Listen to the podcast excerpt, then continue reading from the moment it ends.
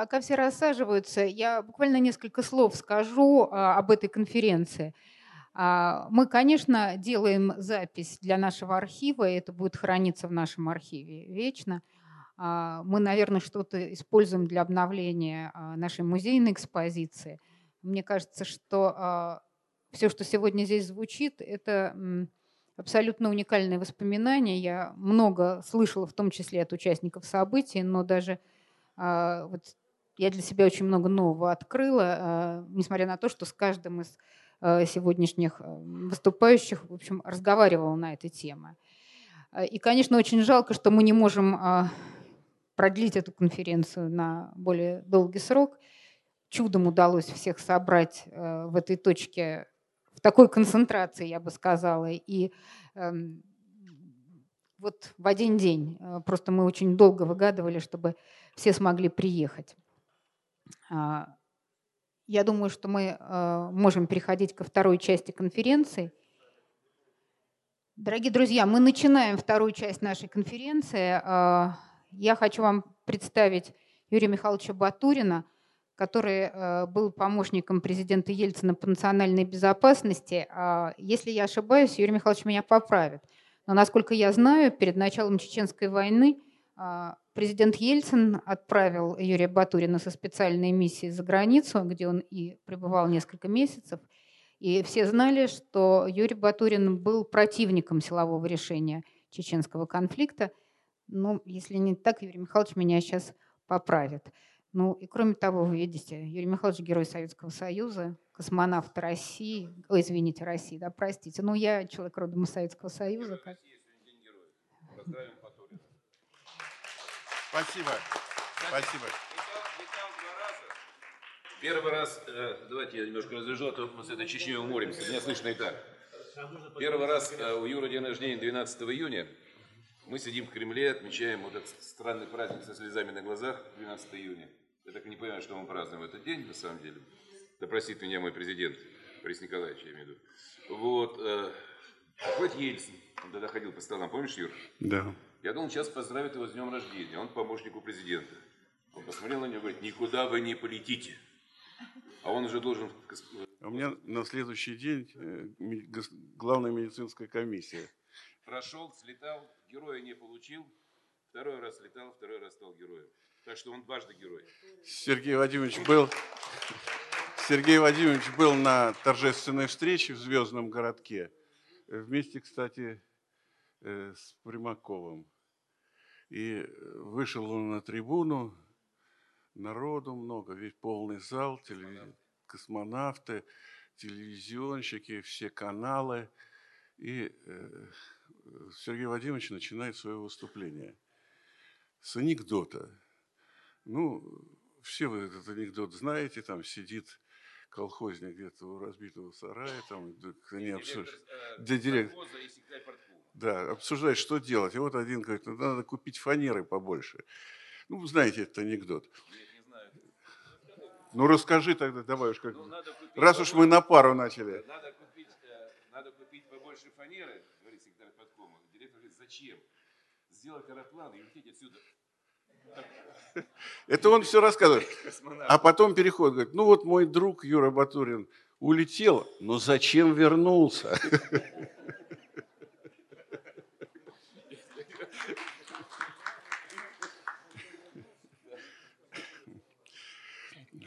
Добрый вечер, друзья. Э, ну, помимо того, что тут э, говорилось про меня, не совсем все точно, но я бы одно добавил. Я был представителем президента, э, одним из трех представителей вместе с Сергеем Михайловичем Шахраем и Олегом Юлиановичем Кутафиным. Мы были представителями президента в Конституционном суде по Чечне. Я это говорю просто потому, что я сейчас хочу рассказать немножко Э, про саму эту ситуацию э, с Конституционным судом. Вот здесь на, э, в названии присутствует там латинское слово, оно ничего страшного не означает, а просто его юристы любят употреблять, особого рода. И хочу я поговорить о Конституционном суде именно с позиции государственного управления. Э, Но есть э, три ветви власти, законодательная, исполнительная, судебная власть. Вместе они, каждый из них принимает какие-то свои решения. И вот э, равнодействующие этих решений и ведет страну вперед. Ну, может быть, не совсем вперед, но, во всяком случае, это вот такая равнодействующая. И э, на фоне э, просто даже с точки зрения обычной теории управления, то, что произошло, вот Конституционный суд по Чечне, был совершенно поразительным явлением, э, ну, просто, скорее всего, от непонимания того, что этого нельзя было делать ни в коем случае в то время – ну, давайте я объясню, о чем идет речь. Я, э, хронология событий, конечно, она очень большая и длинная, но я вот э, только 94 э, -го года здесь показал несколько дат. Э, 30 э, ноября вот был э, секретный указ, который потом был отменен 11 декабря был указ от 9 декабря, и от 9 уже декабря постановление правительства. И вот, э, конечно, это политика, это борьба, политическая борьба, она привела к тому, что был, был подан запрос в Конституционный суд о э, конституционности э, некоторых актов президента, вот они здесь есть, и постановление правительства, ну, также там еще даже была военная доктрина. Ну, во всяком случае, Конституционный суд собрался. Вот когда он собрался? Вот смотрите, 94 год все началось. Вот 95 год. Вон, смотрите, сколько там всего происходит. И вдруг э, в июле начинается рассмотрение, довольно долго продолжается рассмотрение дела в Конституционном суде. Потом подписывается соглашение по мирному регулированию, потом опять нападение э, боевиков на Гудермес, потом 96 год пошел, все идет, идет, и вот 30 августа, через год, э, Хасавюртовские соглашения. Вот на что я хочу обратить внимание? На то, что в середине вот этого процесса э, состоялся Конституционный суд. Вот что это означает просто с точки зрения теории управления? Ну вот как мы обычно, вот если вы управляете машиной, значит, вы э, нажимаете на газ, потом через, понимаете, какой скорости достигла машина, чувствуете, что слишком большая, нажимаете на тормоз.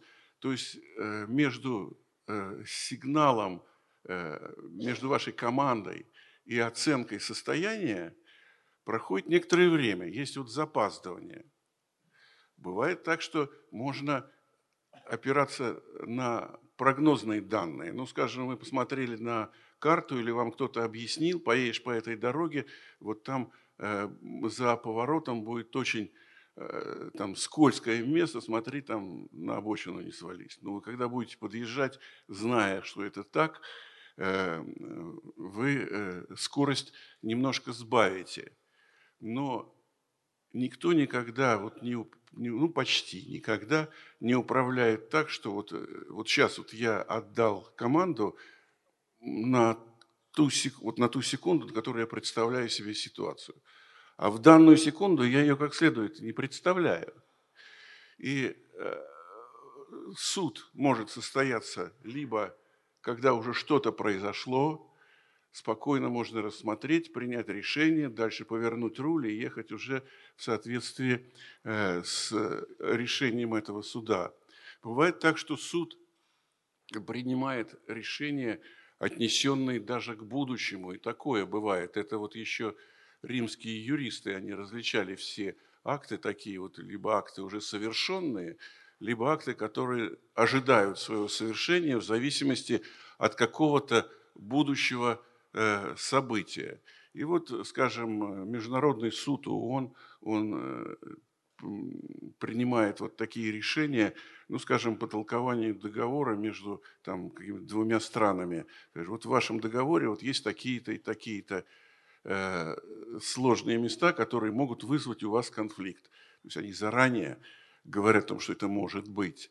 Вот. Международный комитет Красного Христа очень много и долго, э, больше ста лет, э, занимался такими решениями. Но вот чтобы, э, чтобы без всякой оценки того, что уже произошло, и без четкого прогноза, что будет, принимать решение вот сейчас, так, ну, теоретически это возможно. Но с точки зрения теории управления сразу же будет потеряна устойчивость и э, все развалится. Ну вот э, представьте себе, что вы бежите по лестнице какой-то, и вы бежите, вы не думаете, как вы ноги-то переставляете. Но стоит вам только задуматься о том, а, а вот э, правильно я делаю, может быть, высота ступеньки-то чуть выше, может быть, и все, и вы споткнетесь. Вот э, никогда не, нельзя вот принимать такие управления. Но тем не менее, поскольку был Конституционный суд, в ходе вот этого достаточно длительного двухлетнего периода э, чеченских событий в середине принимать решения Э, запросто просто могла бы случиться такая, что ли, а, административно-политическая катастрофа, и э, в Москве было бы уже вообще даже не до Чечни. Вот могло такое быть, но этого не случилось. И это удивительно. Я сейчас объясню, э, почему и что это произошло. Потому что вот так, вот такое управление может быть только таким особым сложным видом управления – Э, рефлексивное управление. Э, он, оно основано просто на том, что вы как бы сразу, мгновенно, сейчас отражаете все, все, что думают ваши партнеры или противостоящие стороны, отражаете, все это собираете в одну картину и э, принимаете решение. Вот э, это Э, управление, во-первых, оно очень интеллектуальное, потому что э, тут интеллектуальная система должна этим заниматься, потому что э, не там, по каким учебникам это делать нельзя, это абсолютно творческий процесс, и если вы задумаетесь о каком-то стереотипе, вот как это делается, как по лестнице я бегу, вы тогда сразу же все это э, сломаете.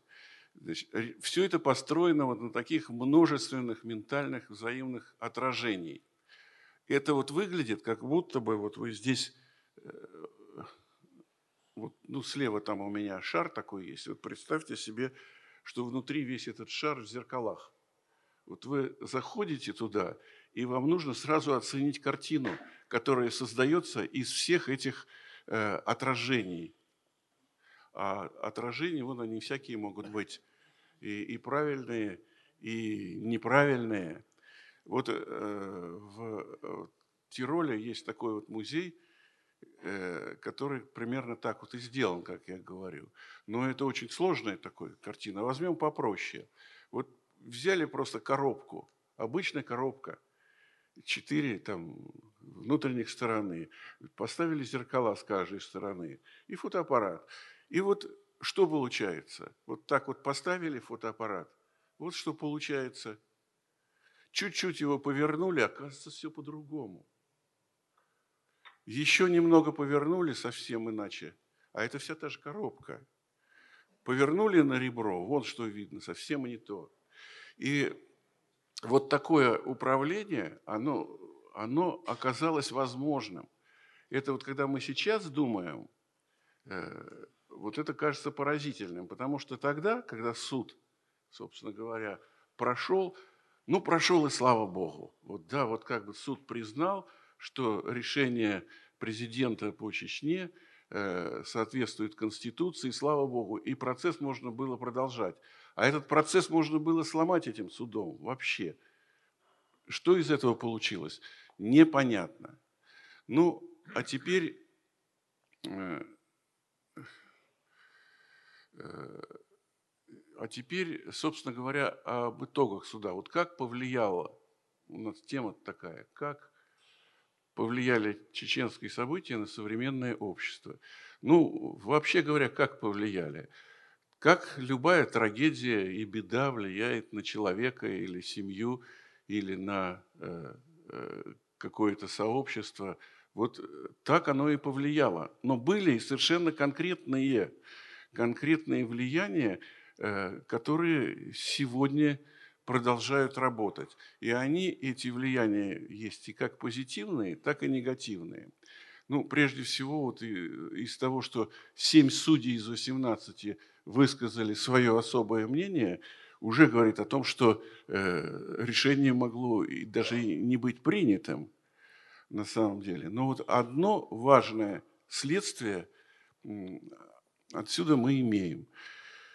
Ведь что ставили в вину Борису Николаевичу, что он ввел войска, законов, которые позволяли ему это вводить, не было.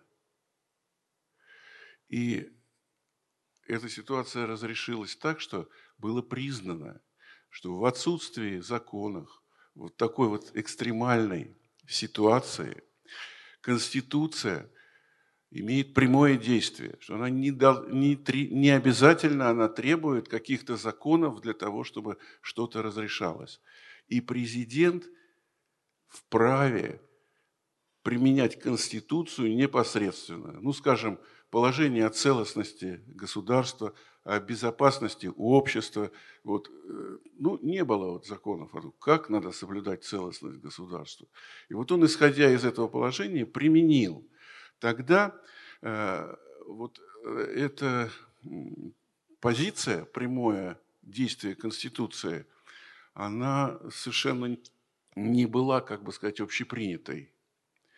Э, это был период еще такой после действия юридической эйфории, которая началась еще в период перестройки при Горбачеве, когда считалось, что вот нужно принять нужный закон, правильный закон примешь, и все будет правильно.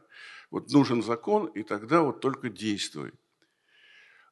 Но прошло время, и именно, может быть, благодаря э, Конституционному суду по Чечне сегодня общепринято в нашем обществе и среди специалистов, что э, Конституция имеет прямое действие, даже если нет специального закона.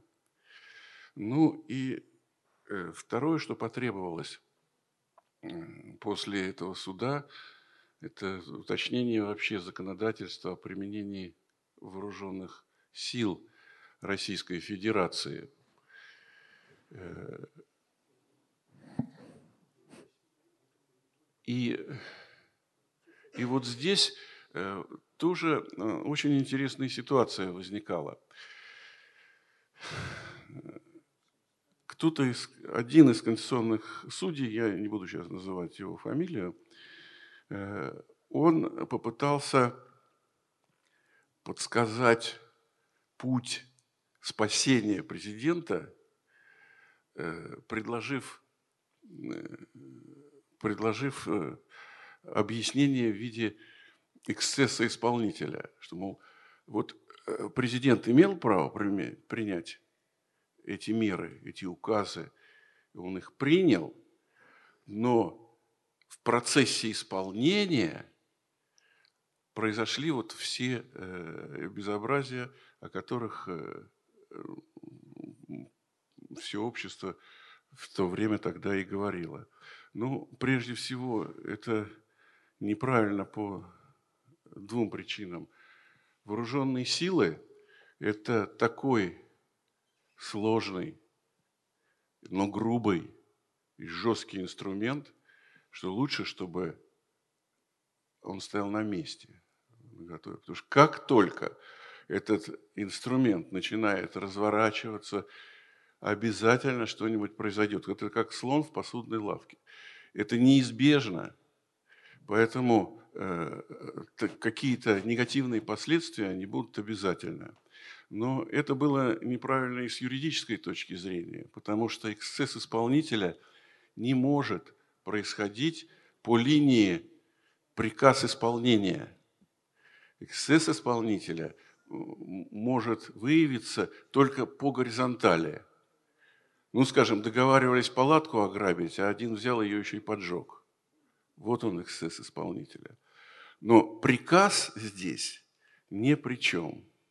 И слава Богу, что Конституционный суд не пошел вот по этой подсказанной линии.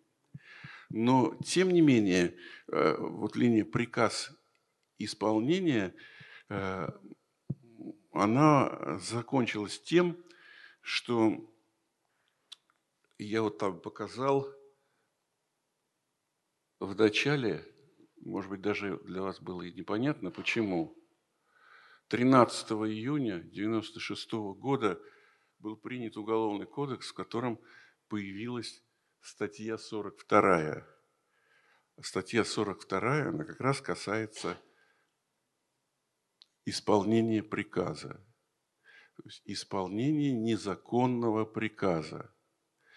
И вот здесь, мне кажется, последствия были, э, были э, как раз негативные, но они зависят не только зависели не только от Конституционного суда по Чечне, и эти негативные последствия, они затронули вооруженные силы очень многих государств, в первую очередь в Европе, и э, происходило это все после Нюрнберга потому что именно принципы, вот один из нюрнбергских принципов, приказ не освобождает от ответственности, если моральный выбор был возможен.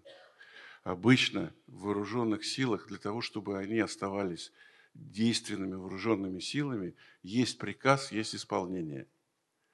Вот после Нюрнберга пошла такая волна, э, которая называется либо рациональным исполнением – приказа. То есть прежде чем исполнить, ты подумай,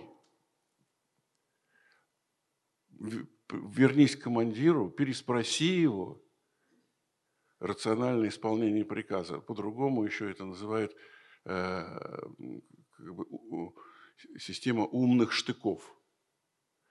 Ничего этого быть не может, потому что армия состоит не из командира и исполняющего его приказ. Армия – это очень сложный механизм.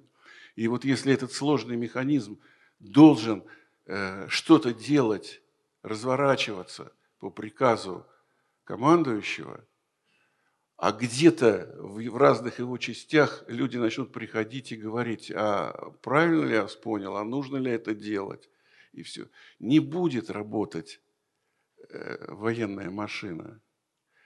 Ну вот, после Конституционного суда соответствующая норма э, появилась и э, в Российском уголовном кодексе. До этого ее не было. Так что мне кажется, что вот здесь вот и есть и позитивные последствия Конституционного суда по Чечне, есть и последствия негативные, пример, который я вам привел. Спасибо. Спасибо, Юрий Михайлович. Юрий Михайлович, э, Вопрос я Сергея маленькое, Александровича. маленькое добавление. Прекрасное выступление, спасибо за него. Но поскольку я вместе с вами готовил этот Конституционный суд, проблема была в том, что Государственная Дума начала импичмент президенту. И импичмент состоял в том, что Ельцин начал войну в Чечне, не э, выполнив условия конституционные. Он не спросил разрешения у Федерального собрания. Так вот, решение Конституционного суда, благодаря вашему участию, состояло в том, что прямо было записано, что президент обязан был предпринять все меры для того, чтобы сохранить территориальную целостность государства. Помните, да? Конечно. Вот я просто хотел, чтобы Конечно, люди знали смысл, так сказать, всего того, что было затеяно. Спасибо. Пожалуйста, есть вопросы? Да, пожалуйста. Получается, что Путин вошел в Крым абсолютно таким же образом. Не, не, не, решение парламента было. Он сначала вошел, Нет, Потом парламент принял решение. И потом Конституционный суд поддержал. Значит, любой командир, любой президент может делать то, что хочет. Потом его оправдают. Давайте я помогу, Давай. Дело в том, что э, можно по-разному относиться по Крыму. Получилось, не получилось. Э, это на любителя, что называется. Но, Микрофон, Сергей, но, Сергей Вадимович. Но, но, напомню, 1 э, марта, когда было принято решение, э, Владимир Путин обратился к Совету Федерации, вы помните, и Совет Федерации за исключением одного человека, дал ему полномочия. Дал ему полномочия. Выводы были сделаны, кстати. Это было как раз, кстати, выводы, в том числе из э, чеченской компании. Но давайте так, э, все-таки не, не, не путать два э, юридических понятия. Чечено-Ингушетия или Чечня, тогда как по-разному можно называть, это был субъект Российской Федерации. Крым – это другая история. Он не был тогда субъектом Российской Федерации, поэтому у него нужно было и спрашивать разрешение для того, чтобы в случае э, активной фазы боевых действий применять там военную силу. Так что вот, э, собственно говоря, нельзя Крым сравнивать с Чечней. Вообще нельзя, это некорректно.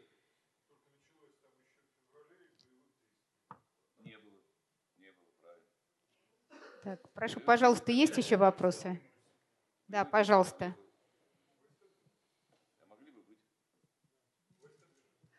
Я по поводу рационального исполнения. Вы говорите, что если приказ не обсуждать, да, то есть если не обращаться к командиру, то армия будет неуправляемой, черт знает что. Но ведь в Великую Отечественную войну были такие случаи, когда исполнители часто не исполняли, либо не так исполняли приказ, который приходил сверху, и получали правильные решения. И что изменилось э, за 50 лет? Это ухудшило состояние армии или как? Вот объясните, пожалуйста. Вот такие, такие случаи, они всегда были и они будут, но они остаются исключениями. Скажем, флот, несмотря, да, вы правы, конечно, вот в Великую Отечественную войну э, флот, э, командующий флотом, дал команду привести, привести в боевую готовность весь флот. Почему флот и не понес таких Э, ужасающих потерь, как, например, авиация. Действительно, это есть, но э, без исключений невозможно. Без исключения невозможно. Это будет всегда. Но система и принцип должен быть э, один.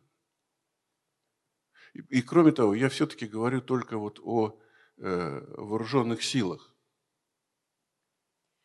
Спасибо, Юрий Михайлович. А, спасибо. Мы, может быть, если у нас останется время, мы еще продолжим обмен мнениями. А, и сейчас а, разрешите мне представить слово Абдуле Истамулову, который был, исполнял обязанности вице-премьера в правительстве Аслана Масхадова, политолог, известный телекомментатор в Чечне, но и за ее пределами тоже. Пожалуйста. Э,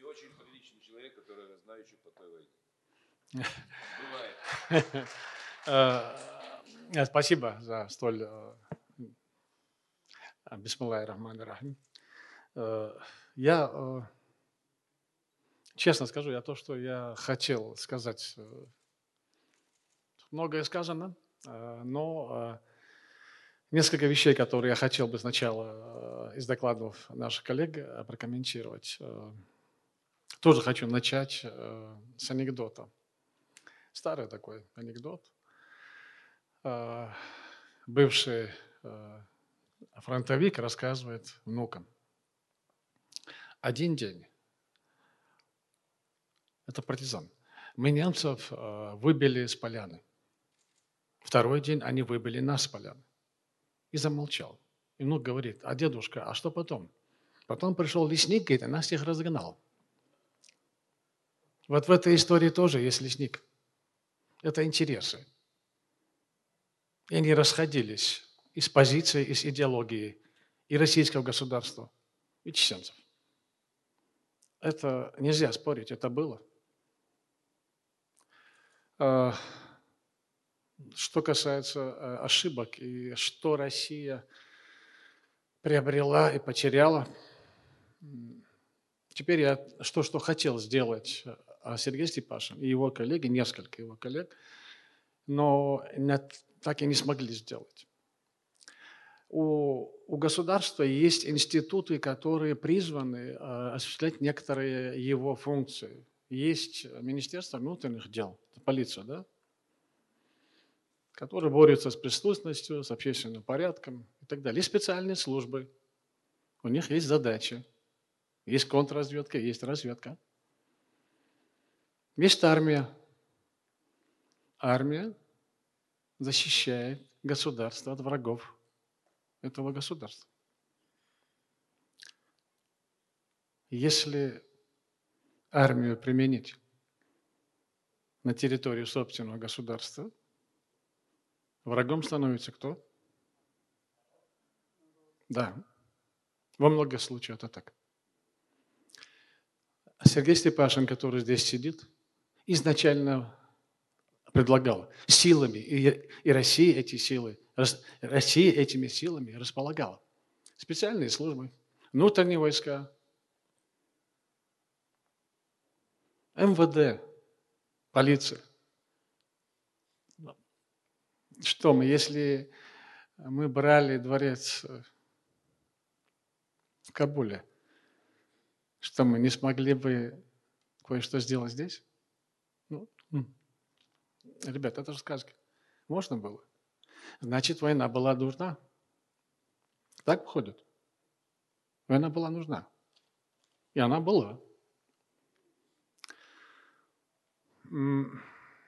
Плюсы, минусы. Я говорю сейчас цинично, потому что э, я уже много лет, э, и моя и позиция, она, я хочу с вами поделиться ей, и она будет вам интересна. Почему? Самая главная трагедия этой войны. Я вырос в обычной русской деревне в Орловской области, и а, когда начались эти события, я приехал домой, и был а, комсомольским а, работником, довольно известным в свое время. И э, меня рекомендовали, хотели меня первым секретарем обкома комсомола Ченгушечи. Я приехал домой и видел, как все это началось, все происходило, и с КАМАЗов раздавали оружие. Я видел эти призывы. Шло к войне, и это чувствовалось. И, и у меня тогда возник э, вопрос, вот а почему столь много оружия оставили? То, что нельзя было забрать или не было времени, что ли? Да ладно, что-то. Много вопросов здесь. И вот э, я приехал, и знаете, когда я видел ко мне отношение, что я много жил, рос не там, а здесь э, э истинный чеченец, он должен э, то есть, быть другим, немножко позиция должна быть другая. И я понял, что многое не так происходит. И вернулся обратно. Когда я вернулся, я уже был чеченец. Когда я приехал к себе, я был не совсем такой чеченец. А когда вернулся обратно, я уже был чеченец. Это главная трагедия для моего народа, это война. Она разделена нас. И здесь, когда вы видите, мы говорим «мы, они», «вы, они», чеченцы и «мы». Это идет сквозь нас. Это вот главная трагедия этой войны. И э, много, много судеб сломлено. И э, вы знаете, э, вот выступление нашего коллеги, особенно Слава Измайлова, удивительной души человека, которого, да и все, наверное, Кади Борщев, и остальные, честно, мы, э, э, мы так э, относимся к ним, что вот когда их называют их имена, у людей, знаете, многих слезы в глазах. Вот это и есть русский народ для меня – Понимаете? Вот это и есть русский народ. С кем я живу, с кем я рос, с кем я собираюсь жить дальше. И я много езжу по миру, э, читая лекции, начиная с Штатов, Европы и так далее. И в качестве эксперта обошел все международные площадки. И, знаете, особенно на Западе многих задаются вопрос, а почему с вами сделали столько? Это насчет геноцида. Вас 300 лет там это убивали, там цифры приводят, Первая Кавказская война, нас осталось 8-9% от, от всей нации. То есть вот эти, то есть депортация чеченцев унесла 60% людей, нации. Эта война, а, по разным данным, каждый десятый.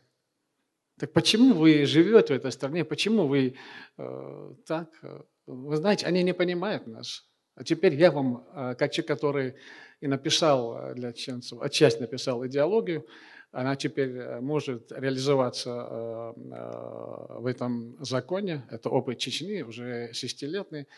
Это закон о патриотическом духовно-нравственном воспитании. Этот проект в Чечне опробован э, 6 лет, и он работает. Он работает. Мы традиционное общество. Мы Россия, традиционное общество. И вот чем мы отличаемся от них. И не могут нам это простить. Вот где мы вместе. Вот. И э, я отвечаю всегда и хочу, чтобы вы знали вот, о том, что мы, когда говорим с молодежью, это сложно было сразу после войны. И э, объяснить людям, почему судебная система не может дать много ответов. Почему от села ничего не осталось, и у этого ребенка погибли все, и э, у него нет ответа за что. И, э, и не находя этих ответов, он ищет их и находит их э, комиссаров, которые сладко поют, западных, либеральных, иных, радикальных, которые дают очень простые ответы. И он ведется на это. Вы знаете, как нам было сложно с ними работать? Объяснять, что мы чеченцы, мы традиционное общество, у нас есть свой образ жизни. Мы воевали за эту страну, защищая свой образ жизни. Это единственная сегодня система, где чеченцы могут оставаться самим собой. В мире две работающие идеологии. Это либеральная, она нам категорически противопоказана потому что мы исчезнем как нация со своими традициями. И, и радикальное. Тоже нам противопоказано. Здесь мы можем остаться самими собой.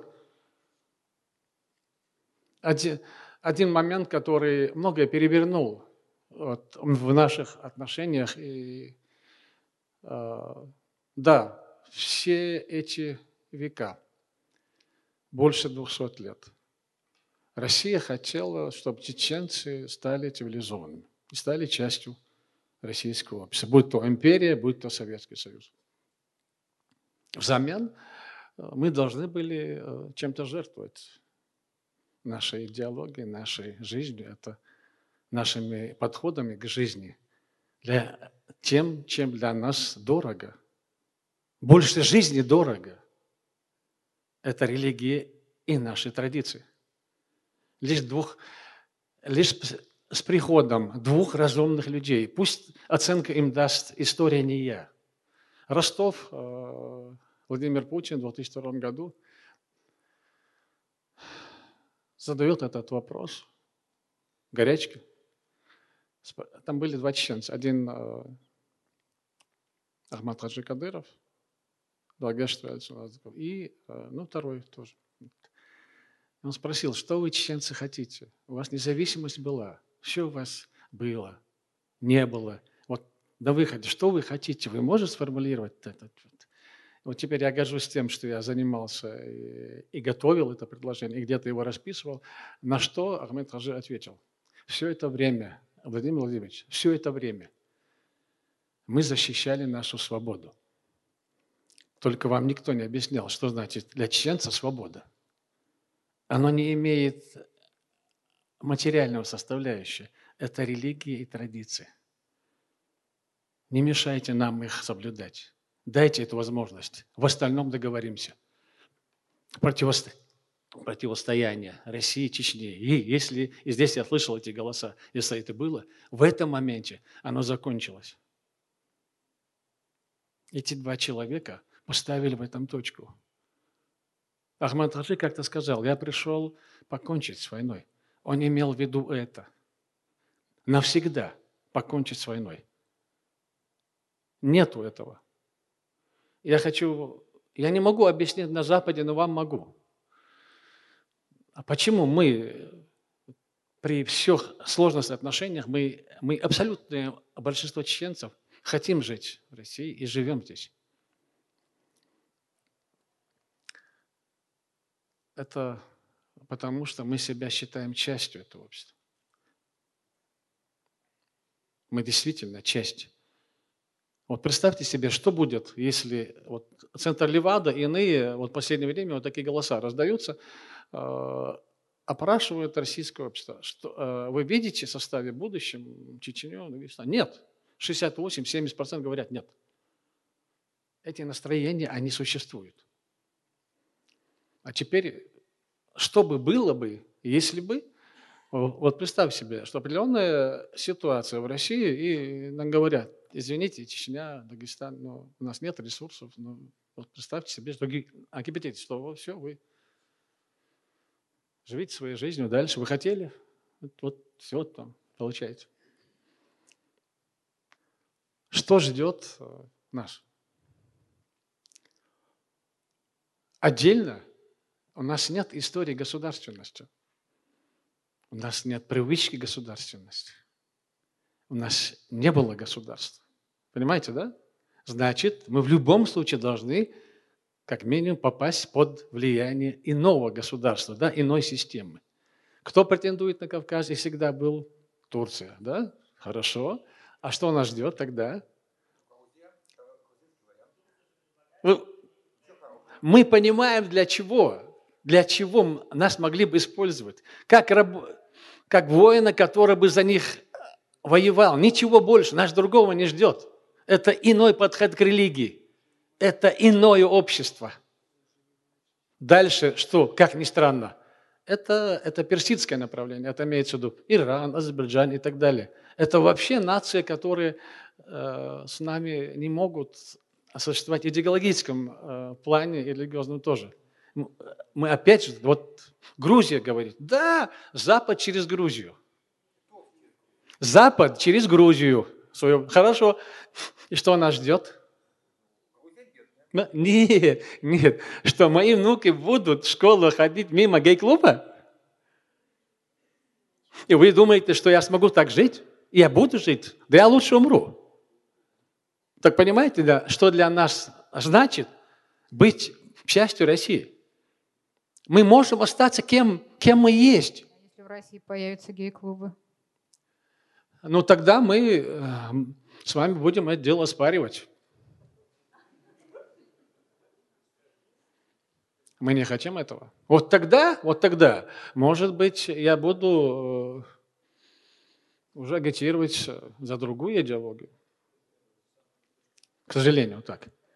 Я, может быть, я, я многое чего хотел сказать другого. Честно, вот классический доклад. Э, Но уже сказал то, что сказал. Да, конечно. Да, пожалуйста. Мы как раз уже заканчиваем, пожалуйста. нерелигиозного? Нет. Я, а, а я, нет, смотрите, я могу об этом написать, описать. Как независимый эксперт, там еще кто-то, там, политолог, я, я постараюсь это сделать, и у меня это, скорее всего, получится. Но как чеченец, который генетически к этому готов, я, я себя таким не представляю. Не представляю? Нет. А, допустим, русский человек нерелигиозный? Да. Может? Да. А как же Это личное дело. Нет, нет смотрите, здесь э,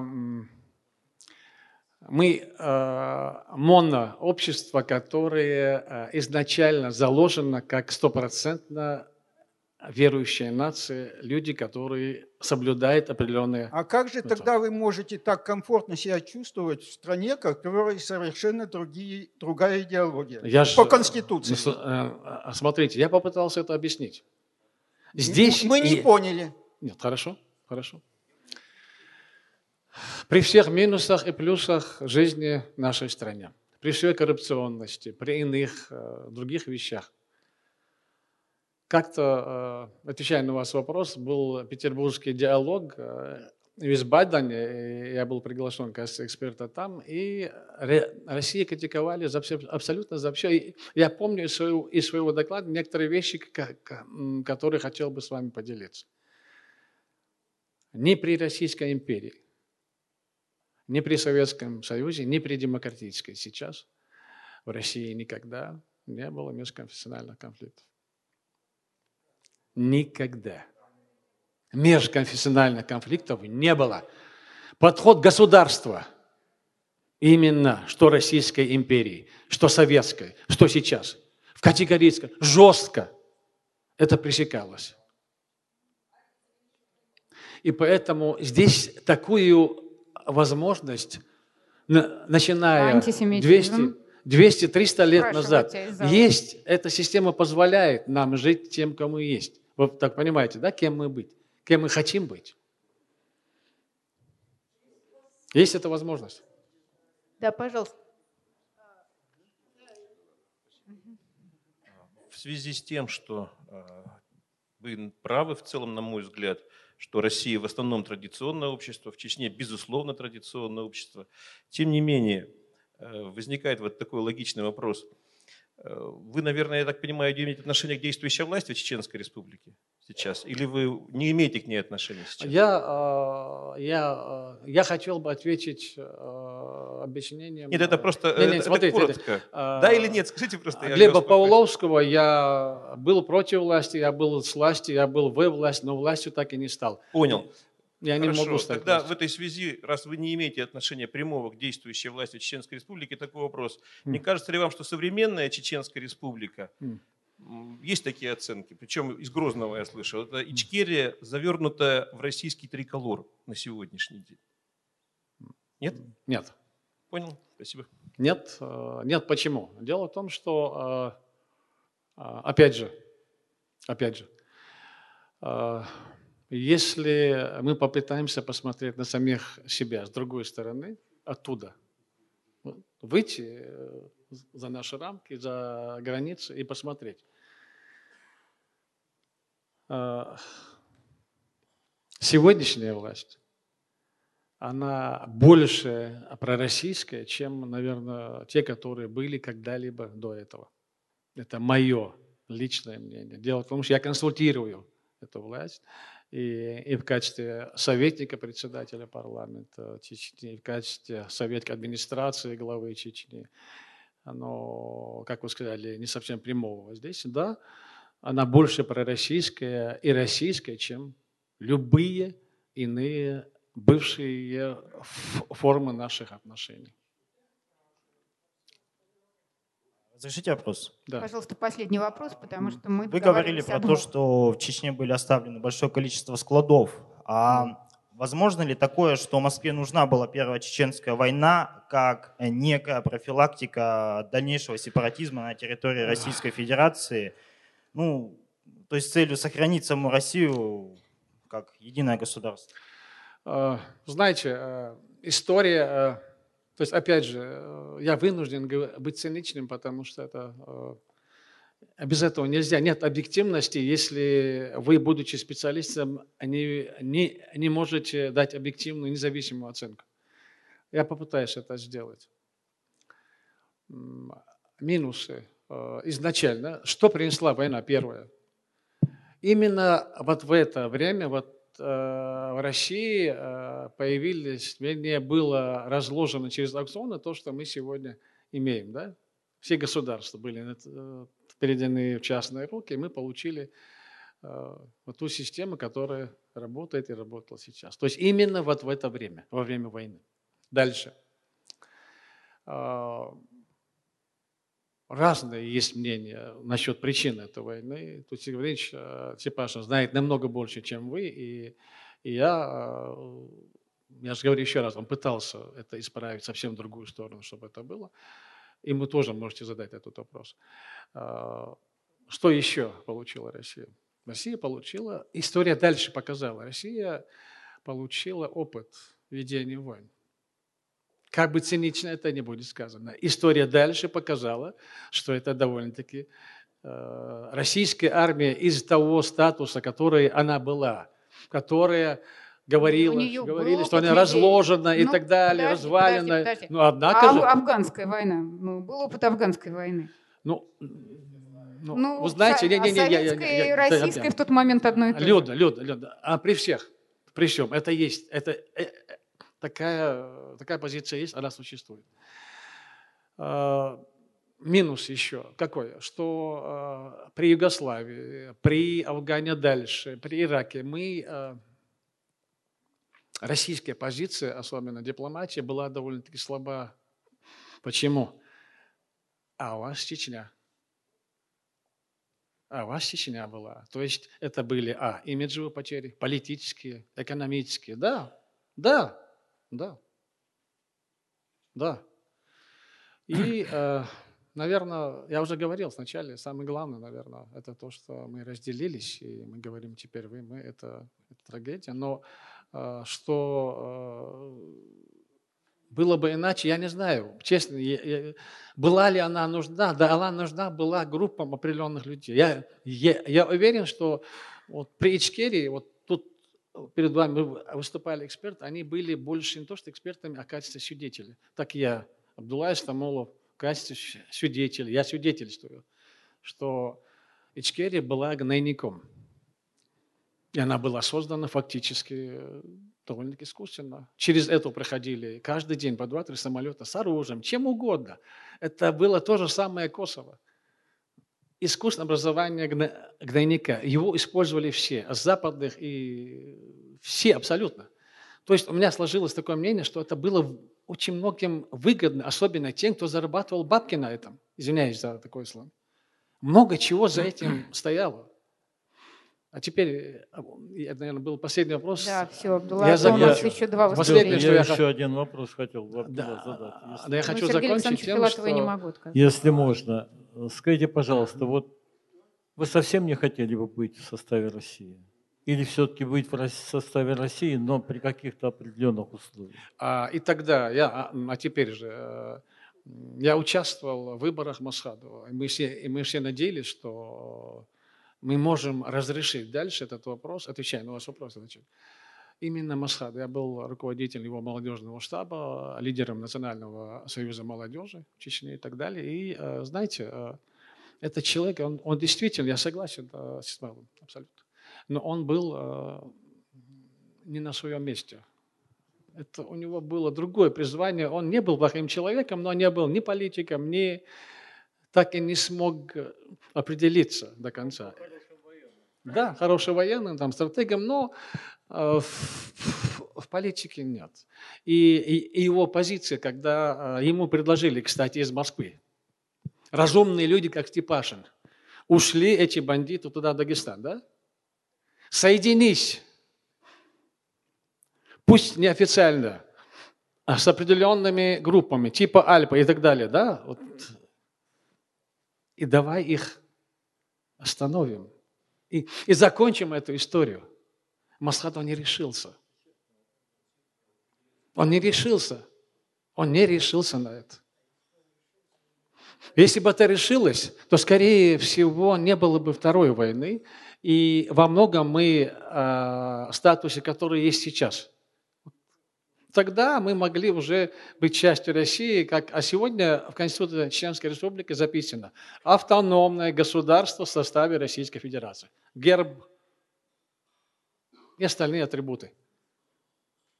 И мы знаем, что Чечня сегодня это обычный регион Российской Федерации и необычный тоже, связанный с определенным обстоятельством. И заканчивая. Чечня, а, Чечня, чеченцы сегодня бренд. Это воины от Бога, никто это не спорит, да? Это никто не спаривает в мире, кстати.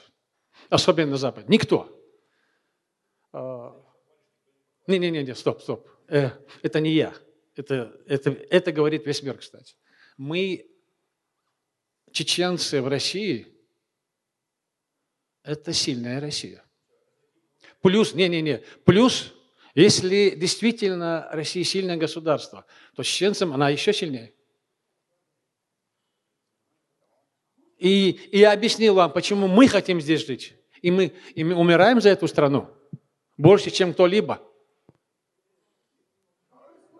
Больше, чем кто-либо. Именно сейчас. Да. Абдулла, спасибо. Нет, извините, пожалуйста, нет, нет, нет, нет. У нас сейчас дискуссия закончена. Мы, нет, извините. Я понимаю, что у вас вопрос, но мы, мы уже исчерпали время. А, Пожалуйста, если... Давайте отдельно, может быть. Давайте. Я закончу. Аллаху саламу али Мухаммаду вассалям. Спасибо. Мы не можем сейчас, извините. А, пожалуйста, я а, предоставляю слово нашему... Не обижайтесь, пожалуйста. У нас, если, если останется время, у вас будет возможность задать свой вопрос. Мы договорились, что каждому выступающему мы задаем по два вопроса. Абдулла Истамулов получил три или четыре, но не... Вы его зададите, когда закончатся все другие выступления. Пожалуйста, не обижайтесь. Я прошу прощения, у нас очень мало времени, ну извините. Пожалуйста, э, я передаю слово э, Александру Черкасову, правозащитнику, который тоже был свидетелем и участником тех событий, э, представляющему общество правозащитный центр «Мемориал».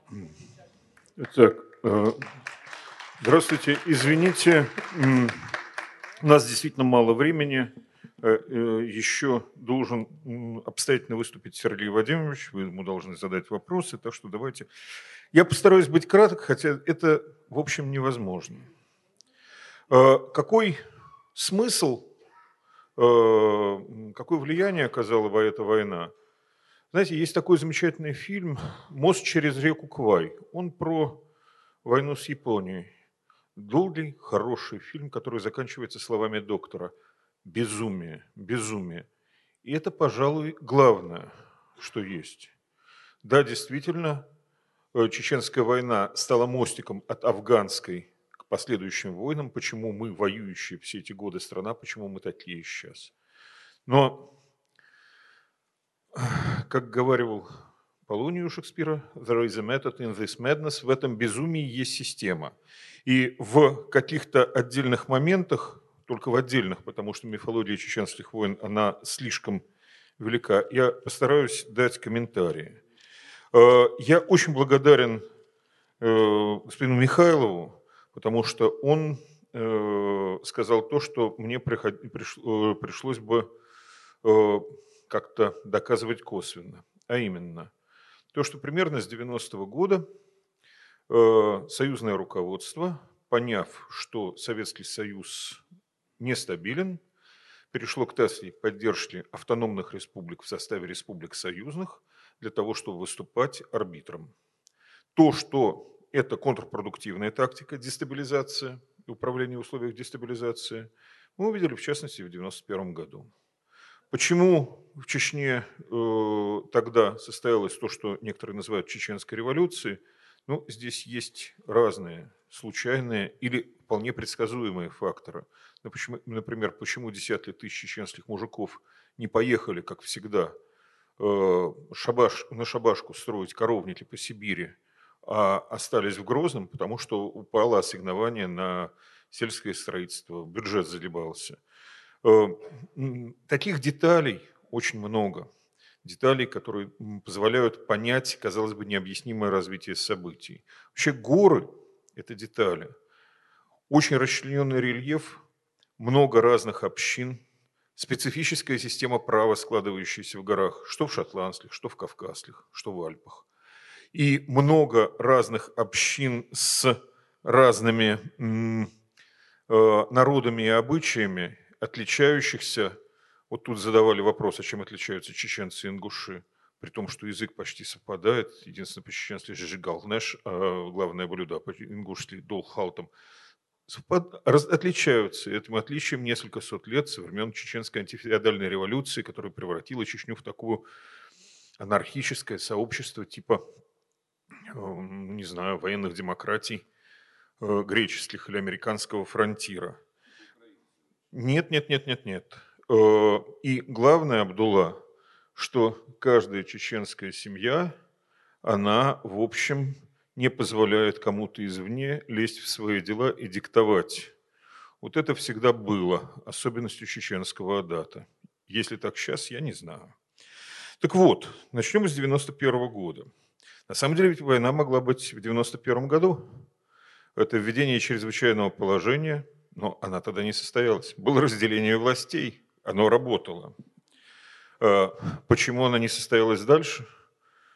Ну, знаете, при всех рассказах про то, что это был анклав, подлежащий ликвидации, он был очень выгоден.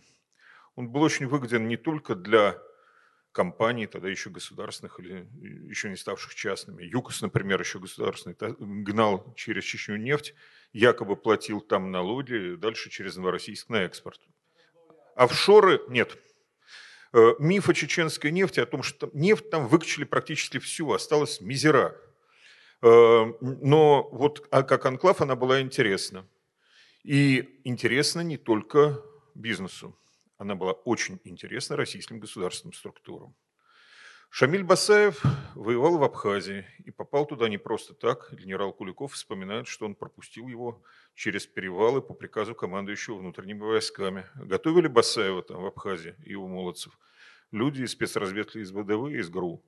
До того Басаев воевал в Нагорном Карабахе с азербайджанской стороны. Тогда же там взламывал армянскую оборону Шаманов, еще полковник, а не генерал.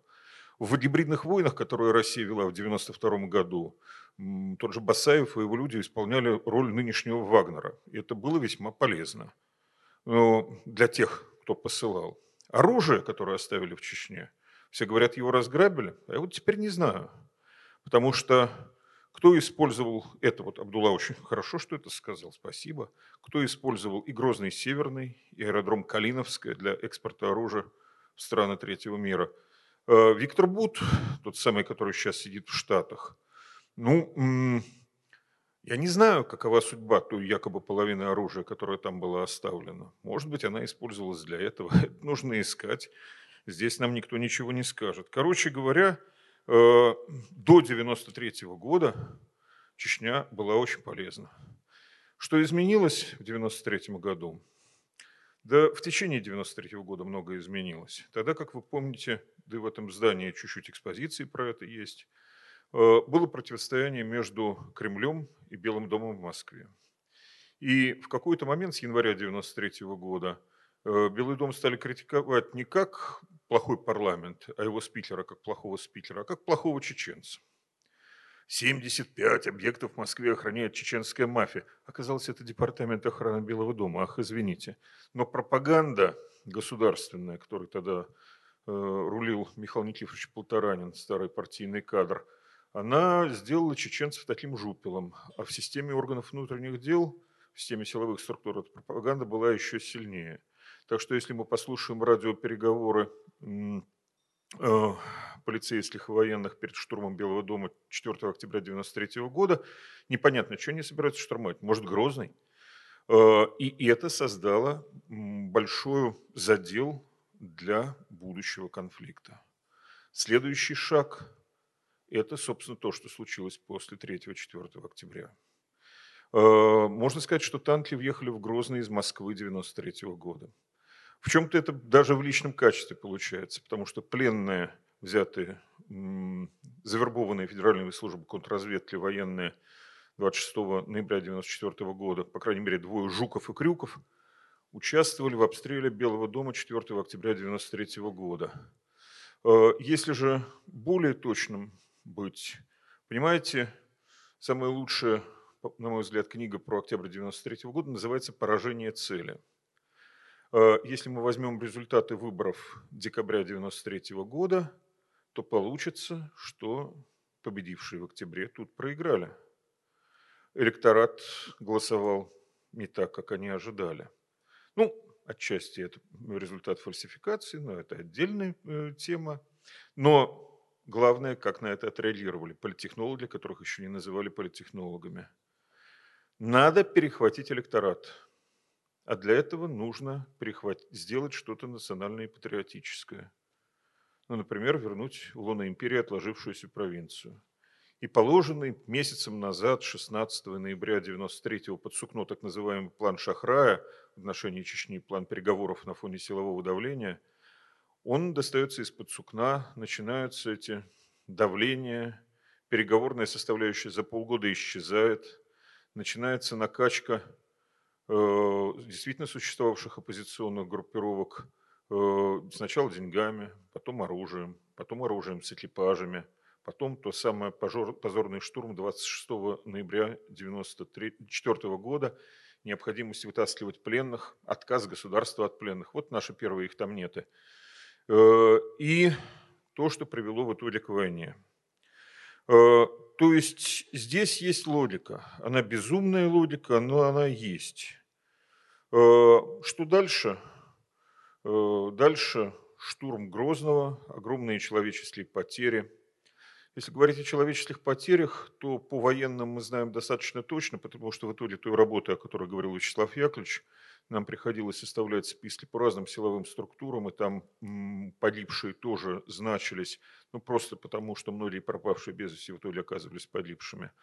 На январь 1997 года на списках было 4379 человек по всем силовым структурам погибших и около 1200 пленных, пропавших без вести и списанных на самовольное оставление части. Таких примерно половина из этих 1200. Потому что самовольно оставивший часть солдатик сам должен был нести за это ответственность. А ежели его похитили, то это командир. Так что проще списать.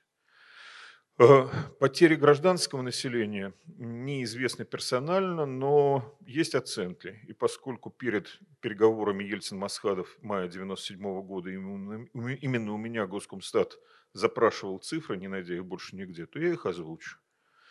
Э, от 30 до 50 тысяч погибших гражданских в Первую войну.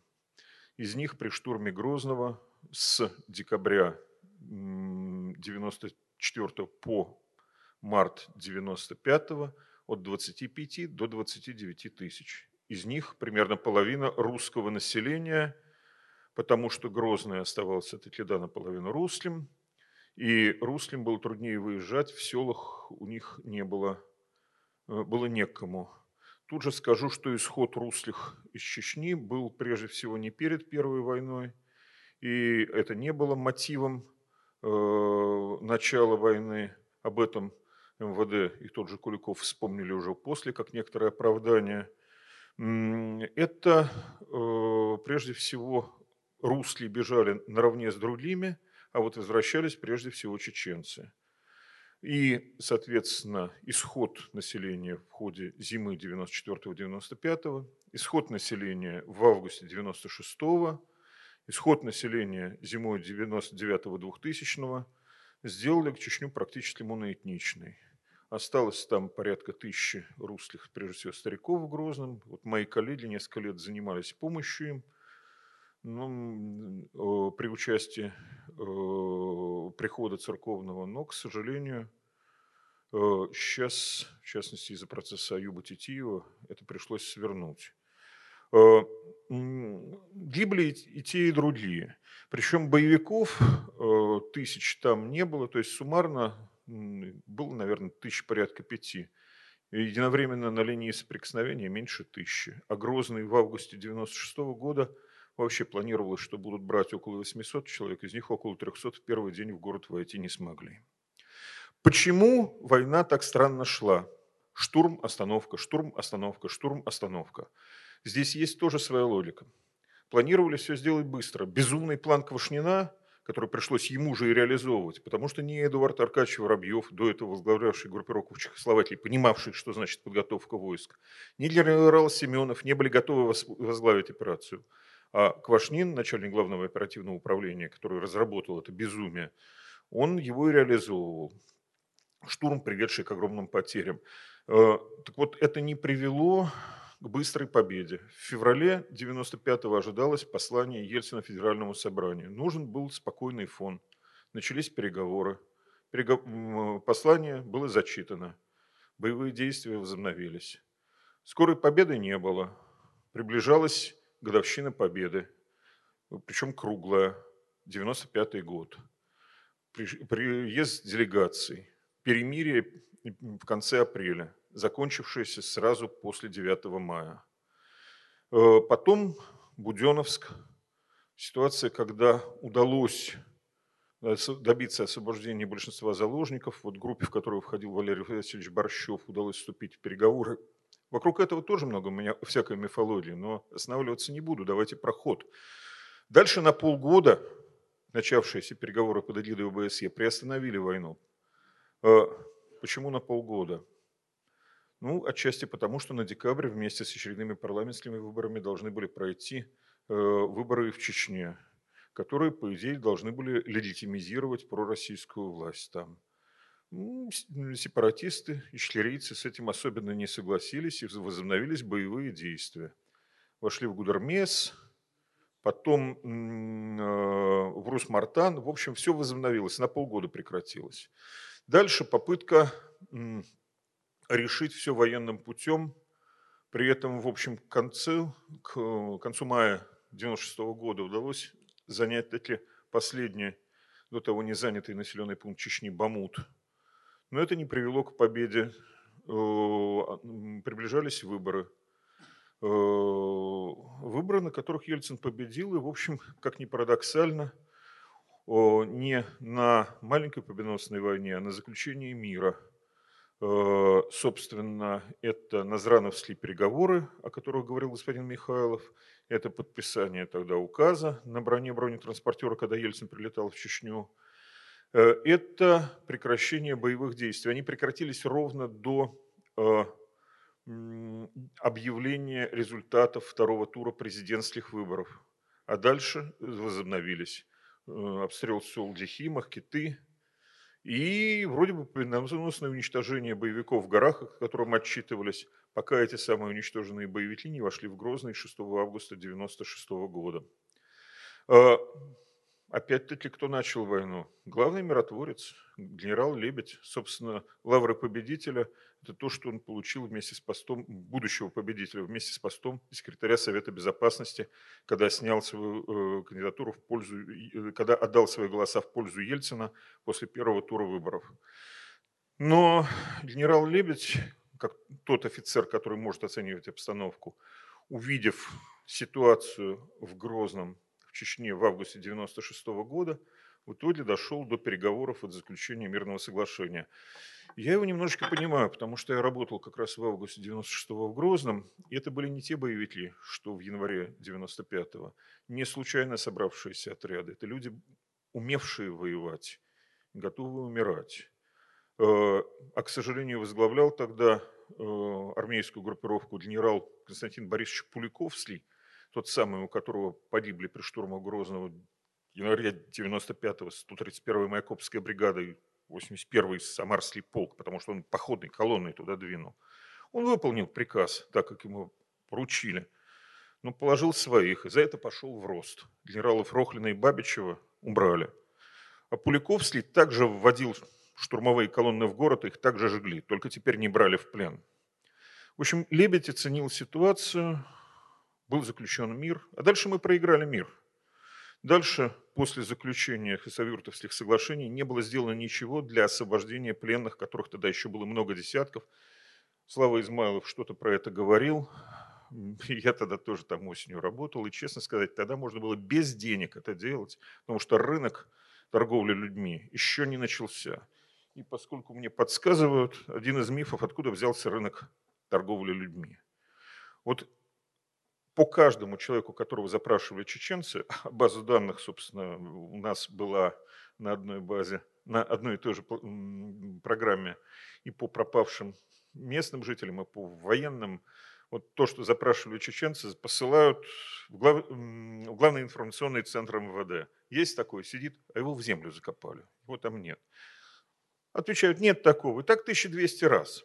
Ну, надоело главному информационному центру МВД. Они прислали просто выборку жителей Чеченской Республики, сидящие в российских местах заключения, для э, тех полковников, которые были на этих переговорах с чеченцами. Что произошло с этой базой? Правильно, она утекла. И стало ясно, что, оказывается, находящихся там уголовников можно выкупать, ежели перекупить солдатика и обменять его. Вот так был запущен рынок.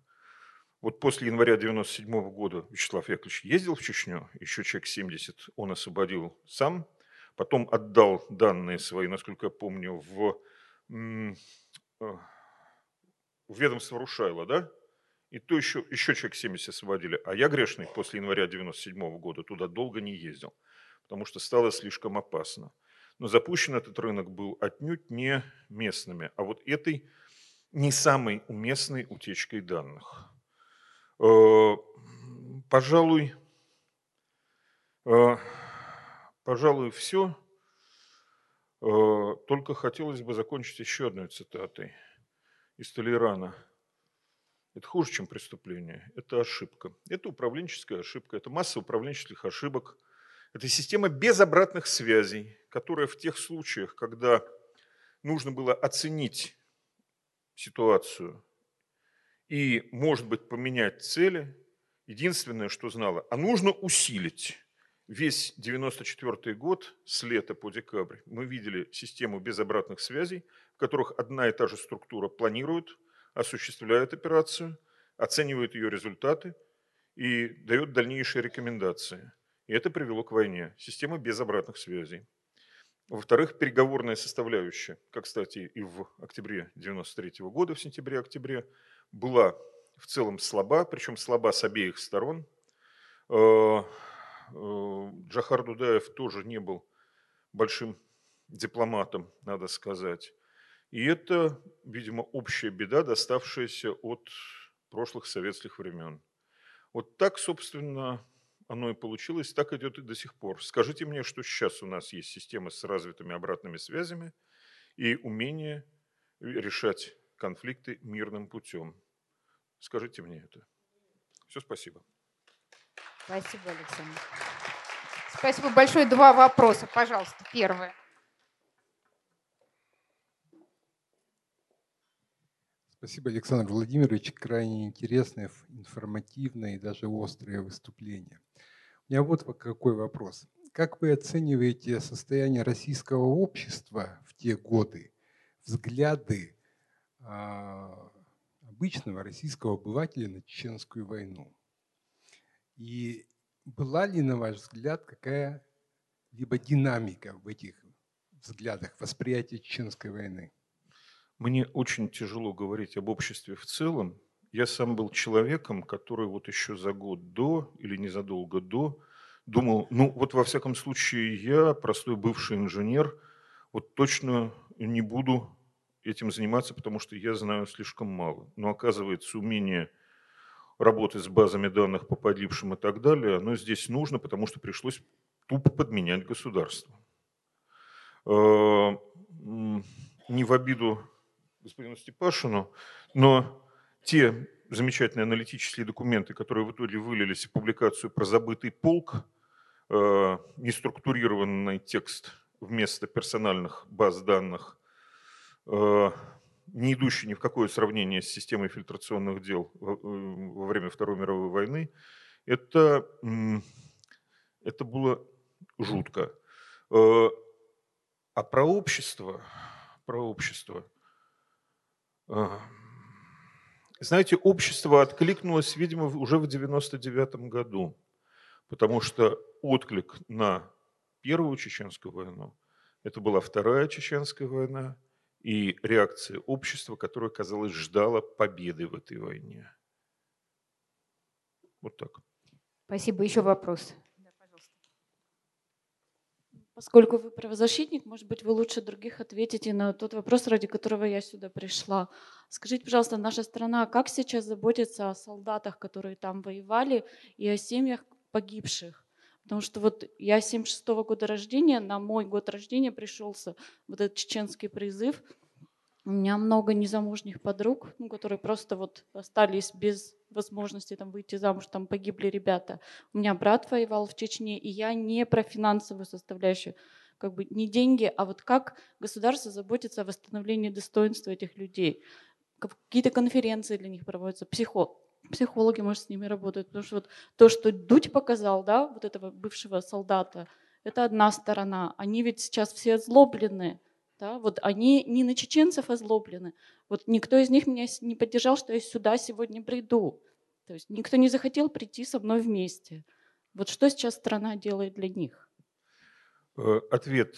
Я не знаю, потому что э, мы занимались военными, но во Второй Чеченской войне, к сожалению, никакого взаимодействия с госструктурами не было. И системной работы мы не вели, и я не хотел бы выглядеть здесь самозванцем. Раз. Во-вторых, я хотел бы, может быть, защитить воевавших людей. Воевавшие люди, они не самые плохие. Э, извините, может быть, слегка противоречие здешней экспозиции. Последний воевавший министр обороны Советского Союза маршал Язов вывел войска из Москвы после того, как были убиты три человека гражданских, потому что он понимал, что может начаться дальше. Люди, не видевшие крови, люди в штатском, принимают гораздо более страшные решения – потому что в ходе следующей нашей маленькой гражданской войны в Москве уже погибло ну, менее 200 человек. Но это тоже, поверьте, очень много. На самом деле порядка 170, но это тоже очень много. А Чечня – это еще больше. Э, с другой стороны, я, э, вот, извините, в восьмом году в Южной Осетии с осетинским боевиком, которому шестой десяток был, который после контузии потерял зрение на один глаз – который вообще-то много чего в жизни видел. Я ездил по грузинским деревням, искал забытых там стариков. Этот человек, который уже воевал и жестоко воевал всю жизнь, для него было ценностью спасать человеческие жизни. Знаете, у нас страна, которой фронтовики после 1945 года не считались кем-то исключительным, она воевала целиком. А, что делается сейчас? Ну, тогда ведь ничего не делалось. По-моему, в 1947 году отменили э, всякие лет почти на 20, и объединение ветеранов, и все остальное. Не знаю, травматическое стрессовое расстройство – это жуткая вещь, и работать, конечно, надо. И сейчас при наших огромных нефтяных деньгах э, это нужно было бы делать. Но нужно было делать еще многое другого для того, чтобы снижать градус озлобленности и нести взаимопонимание – Спасибо Абдуле, что он здесь. Я с ним, разумеется, почти во всем не согласен. Но спасибо, что Абдулла пришел с нами говорить.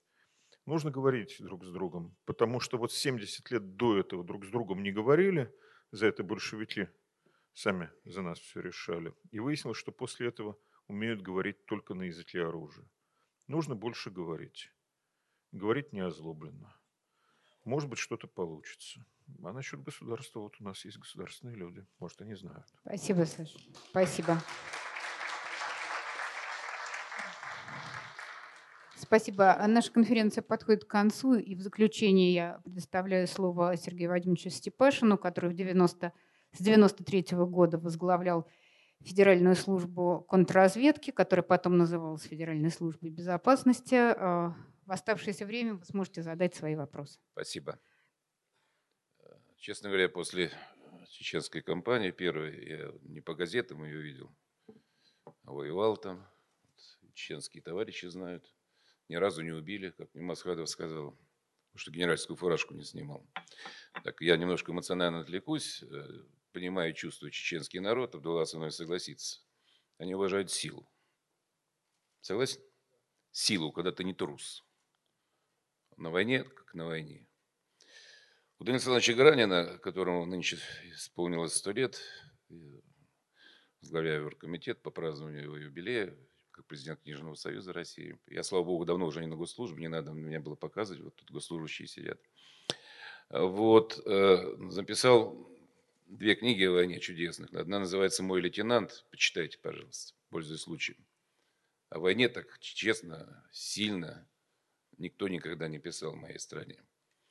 Разве что Некрасов в окопах Сталинграда, но об этой книге почти все забыли в моей стране. Э, у него была другая, другая книга, тоже очень похожая на эту, э, называлась она «Не все так было». Вот э, сегодняшняя наша встреча говорит о том, что у каждого есть своя точка зрения, свое видение, и не все так было. И всю правду мы об этом никогда не узнаем, поверьте мне. Даже, может быть, и я, хотя я в то время возглавлял контрразведку страны. Э, маленькие ремарки, а потом уже по сути. Можно ли было договориться с Дудаевым? У меня большие сомнения. А мало кто знает, что 28 декабря э, я прилетел в Дагестан и встречался с султаном Гелисхановым, который приехал с письмом от Джахара Дудаева, а я с посланием Бориса Николаевича. Было предложено, все было понятно, мы готовимся к штурму. Ну, не мы, не ФСК, естественно. Штурму Грозного. Он послал нас подальше. Аллах Акбар. С каких-то пор коммунист, который лупил по Афганистану, вдруг Аллах Акбар. Откуда Аллах-то у него? Скажите мне, пожалуйста. М?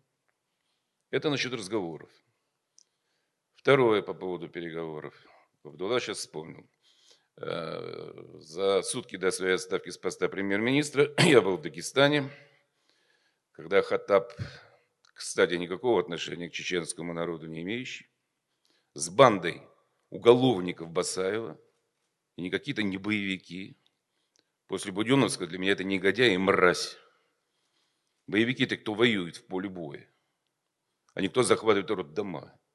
Чем мы их все сравниваем, если товарищи из мемориала? Мне это не нравится. Я считаю это неправильно, нечестно. Я позвонил Масхаду, у меня такая возможность была. Тогда присутствовал Вашнин, министр обороны, министр по делам национальности Михайлов, министр внутренних дел Рушайло, много свидетелей. Когда они вошли уже в Кармахи, в Чебанахи, кстати, где я побывал, будучи министром внутренних дел, и вел переговоры там тогда с этими ребятами с зелеными флагами. Я говорю, Руслан Ильич, у меня с ним были нормальные отношения, мы с ним в одно время учились в Ленинграде. Он мой ровесник. Но его нет. Аллах его забрал к себе. Я говорю, у тебя задача одна. Ты должен сказать, что Басаев и Хатаб – бандиты, напавшие на братские дагестанские народы. Ну, какое отношение вообще все вот эта история имела э, к тому, о чем мы сегодня долго говорили? Он не сказал, я не могу, вот он закончил в яме. Снова возвращусь к нашей сегодняшней э, теме. Можно ли было обойтись? По Лебедю дал возможность. Не потому, что он увидел в августе чего-то. Я в августе был с Михайловым вместе. Я знаю, что это такое. Вот мы вдвоем с ним были в августе, когда тот зашел Маскадов и его компания. А когда все улетели на инаугурацию Бориса Николаевича Ельцина чем э, задача была у Лебедь при рукопожатии Бориса Николаевича? Слабый Ельцин, я секретарь Совбеза, я помощник президента, я поставил своего министра обороны, я заменил руководство ФСБ. Как говорил Борис Абрамович, это наш будущий президент. Надо заканчивать войну. Помните, да? Все. Навоевались. Ушли. Ушли. Все ушли. Дали свободу. Дали свободу. Я специально перескакиваю к 96 году. Умозрительно возвращая себя к 94 Дали полную свободу. Никто не трогал. Я когда стал министром дел, вот вы видели, что творили эти ребятки. В Ставрополе, вокруг, в Дагестане, в родном близком. Забыли, что ли? Мы что, с Луны свалились, что ли? Людмила тогда работала в 94 году в демократической газете, Попцов Олег, все демократы. Робин Гудов сделали из большей части бандитов. А все остальные уголовники. А теперь э, несколько э, ремарок. Ну, действительно, если говорить серьезно, серьезно я об этом сейчас тоже говорил, о причинах кризиса 91 года и в нашей стране, и в том, что откуда взялась история Чечен-Ингушетии, ну, начнем давайте с 17 года, если брать историю. Каким образом Ленин приходил к власти? Разваливая Российскую империю. Право нации на самоопределение. Разделили на кусочки. Но мы же не швейцарская конфедерация. К этому уже вернулся Горбачев в 91 году. Сегодня уже об этом говорили. Слабая страна, жрать нечего, власти нет. Как говорил Троцкий, ни войне, ни мира, армию распустить. Я абсолютно убежден, что Дудаев никогда не думал, придя к власти, что с собой придет хвост уголовников и бандитов с большой дороги. Он действительно был неплохим офицером. Мне Паша Грачев об этом рассказывал, они вместе в Афганистане воевали. Но как следствие это что получилось? Пришла банда неуправляемая И при чем здесь чеченский народ? Мы не чеченским народом тогда воевали. Я абсолютно в этом убежден и с согласен. 90% замечательные, трудолюбивые люди на самом деле. И ученые, и специалисты, и воины. Но ведь вот эта зараза, она захватывает очень быстро. И человек, пришедший к власти, я про Джахара Мусаевича говорю, ну да, вот, генерал-майор, он быстро себя почувствовал вождем. Вам аналогию не надо проводить про людей, которые быстро себя чувствуют вождями. Вот вам, пожалуйста, второй пример. Вот вам, пожалуйста, второй пример. Третье. Безусловно и очевидно, что к э, серьезной кампании по наведению конституционного порядка, как мы называли это тогда, почему я Украину вспомнил, там тоже Петя Порошенко со своими ребятами наводил конституционный порядок на своей территории в Донбассе. Страна была не готова. Не было уже советской армии. Людмила, российская армия, извини меня, еле-еле выползала. Я это знаю не понаслышке. Вот э, майор Измайлов тоже знает прекрасно. Ну, изнутри знает, может быть, даже получше, чем я. Вот. Во-вторых, я абсолютно согласен. Армия только в крайне экстремальных ситуациях должна использоваться внутри страны. Для этого должны быть сильные внутренние войска. Они тоже стояли такими, вот у нас были, вот Абдулла сейчас об этом говорил. Про спецслужбы я уже не говорю. Только в мою бытность руководителя спецслужб Борис Николаевич на шесть раз кастрировал и пять раз переименовывал. Ни спецподразделения, ничего уже не было. Отсюда вот и так называемая э, военная составляющая, которая случилась. И в то же время, я абсолютно убежден, даже когда вошли войска в Чечню в 1994 году, я как-то об этом уже говорил, можно было обойтись без дикого кровопролития. Что я имею в виду? До 28 э, декабря, когда подошли войска к Грозному, Рохлин хорошо воевал, Лева, знаете его. Вот. Ну, Бабичев там немножко похуже. Так что я с военной точки зрения говорю. У нас были потери 5 человек. Практически не было. Город еще никто не бомбил. Город еще никто не трогал. Вообще города, я сам военную академию заканчивал, хоть и служил потом в контрразведке, города танками не берут. Это знает любой, любой лейтенант это знает. Танками города не берут. Это авантюрное решение, не боюсь этого слова, вести войска, танки в Грозный, привело вот, сначала к гибели огромного количества наших военнослужащих. Там большие потери были, кстати, в первые два дня. Потому что 2 января я сам был в Грозном уже. За что потом получил нахлобучку от Ельцина. Можно было уйти вот э, именно от этой войсковой составляющей. Но, к сожалению, уже сработало то, что называется военная машина. Она пошла по своему пути. Кстати, э, немножко отвлекусь, когда э, был Карибский кризис, военные американские предложили Кеннеди нанести, вы знаете, ядерный удар по Кубе. Ну, по сути, собственно, по нашим войскам. Знаете, с кем он посоветовался? С Эйзенхауэром, который воевал, пятизвездный генерал, награжден, кстати, орденом Победы был президентом США. Знаете, что он ему ответил? Если решил вопросы войны, начинать или нет, никогда не советуйся с военными. Это я вам как военный человек говорю, генерал-полковник по воинскому званию. Вот это э, следующая история, которая, к сожалению, произошла. А теперь по выводам. Э, первое. Ну, прежде чем принимать решение, сегодня об этом речь шла, надо понимать свой потенциал, возможности и последствия в любой истории. И Чечня, я надеюсь, нас в какой-то степени первая компания этому научила. Отсюда и вторая. Второе. Что бы мне что ни говорил, имею право, у меня для этого есть и данные. Тогда ведь мы столкнулись не только с сепаратистами, как мы их называли тогда и так далее, но в Чечне уже испытывался вариант будущего Талибана и ИГИЛ. Сколько там болталось, хрен знает кого, здесь выражение. Кого там только не было, всякой нечисти. Мне потом покойный Масхадов потом говорил, когда я уже премьер-министром встречался, Абдулла знает это. Так? Согласен со мной? Это второе. Ну и третье, наверное, самое главное. Я часто бываю в Чечне, сейчас уже занимаюсь другой работой, совершенно гражданской. Возглавляю на Совет фонда ЖКХ, переселяем людей из аварийного жилья. Дослужился, слава богу, не стыдно, по крайней мере. Вот. Э, И помню, в прошлом году мы с ним встречались в Чечне, он мне, э, Розан правильно сказал тогда, для нас самая большая проблема сегодня, что в Чечне практически не осталось русских. И мы это понимаем. Это становится этно-национальным государством. Как бы там ни было, ну, Грозном всегда русских большинство жило, вот, собственно, это крепость русская на Истровцах, почему Грозным назывался. Вот эта возможность работать вместе, прекрасный нефтеперерабатывающий комбинат, прекрасные вузы, строители замечательные, сельское хозяйство, согласен? И они это прекрасно понимают. Они это прекрасно понимают. Кстати, завершая свое выступление, это огромнейшая беда всего Северного Кавказа, моей страны. И Кабардино-Балкарии, и Карачаево-Черкесии, и Дагестана. Это огромная беда. Это отложенная, серьезнейшая проблема для России. Такой проблемы нет ни в одной европейской стране, ни в Соединенных Штатах Америки.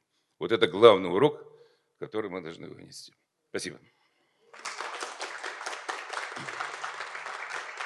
Друзья, пожалуйста, у нас есть еще некоторое время на вопросы. Да, пожалуйста. Здравствуйте. А, вопрос следующий. Почему нельзя было с Жахаром Дудаевым решить вопрос по аналогии с Хафизулой Амином? Спасибо. С Амином? Вы имеете в виду уничтожить, что ли? Но если бы я даже знал об этом, я бы все равно вам не сказал. Неким было и нечем было, слабовато были. Я же объяснил вам, в чем дело. Это раз. А второе, вот давайте тоже честно скажу. Я вот, Дула знает, я действительно два месяца провел в Чечне в самое тяжелое время. Не дай бог каждому там из вас оказаться. Не дай бог, видел все своими глазами. Значит, 2 января, когда я вышел на БТРе, в Грозном я приехал туда на БТРе, вот, знаете, что я увидел? Русских людей с белыми флагами. Никогда не забуду это. Нет, они просто шли, они не понимали, кому сдаваться. Это раз, они не понимали, кому сдаваться. Вот. А второе, э, ну, 99 уже другая история была, и страна подучилась, и э, президент был другой. Значит, э, вот я сам же воевал там. Смотрите, Масхадов, советский офицер, Дудаев, советский офицер. Индарбиев, его портвейнчик звали, коммунист. Кто у нас там? Да все коммунисты, кроме Басаева. Коммунисты и советские офицеры. Мы сами-то не понимали, с кем мы воюем. Это же не Афганистан. Это моя страна. Ребята, я воевал, я советский человек, я служил во внутренних спецвойсках, прошел все горячие точки с 87 -го года. Это советские люди. Мы не понимали этого. Это уже потом маховик заработал, когда первые потери пошли. А до этого мы не понимали, с кем мы воюем. Это страшнейшая история на самом деле. Это опыт, но страшный опыт на самом деле. Вот в чем дело. -то. Почему страшно? Потому что страшно. Включали и дипломатов, встречались, все, кому не лень. Слишком много было людей, вот чем я с коллегами согласен, которые были заинтересованы в том числе. Кстати, если брать военную составляющую, отбомбили весь центр Грозного, кстати, это все русские дома.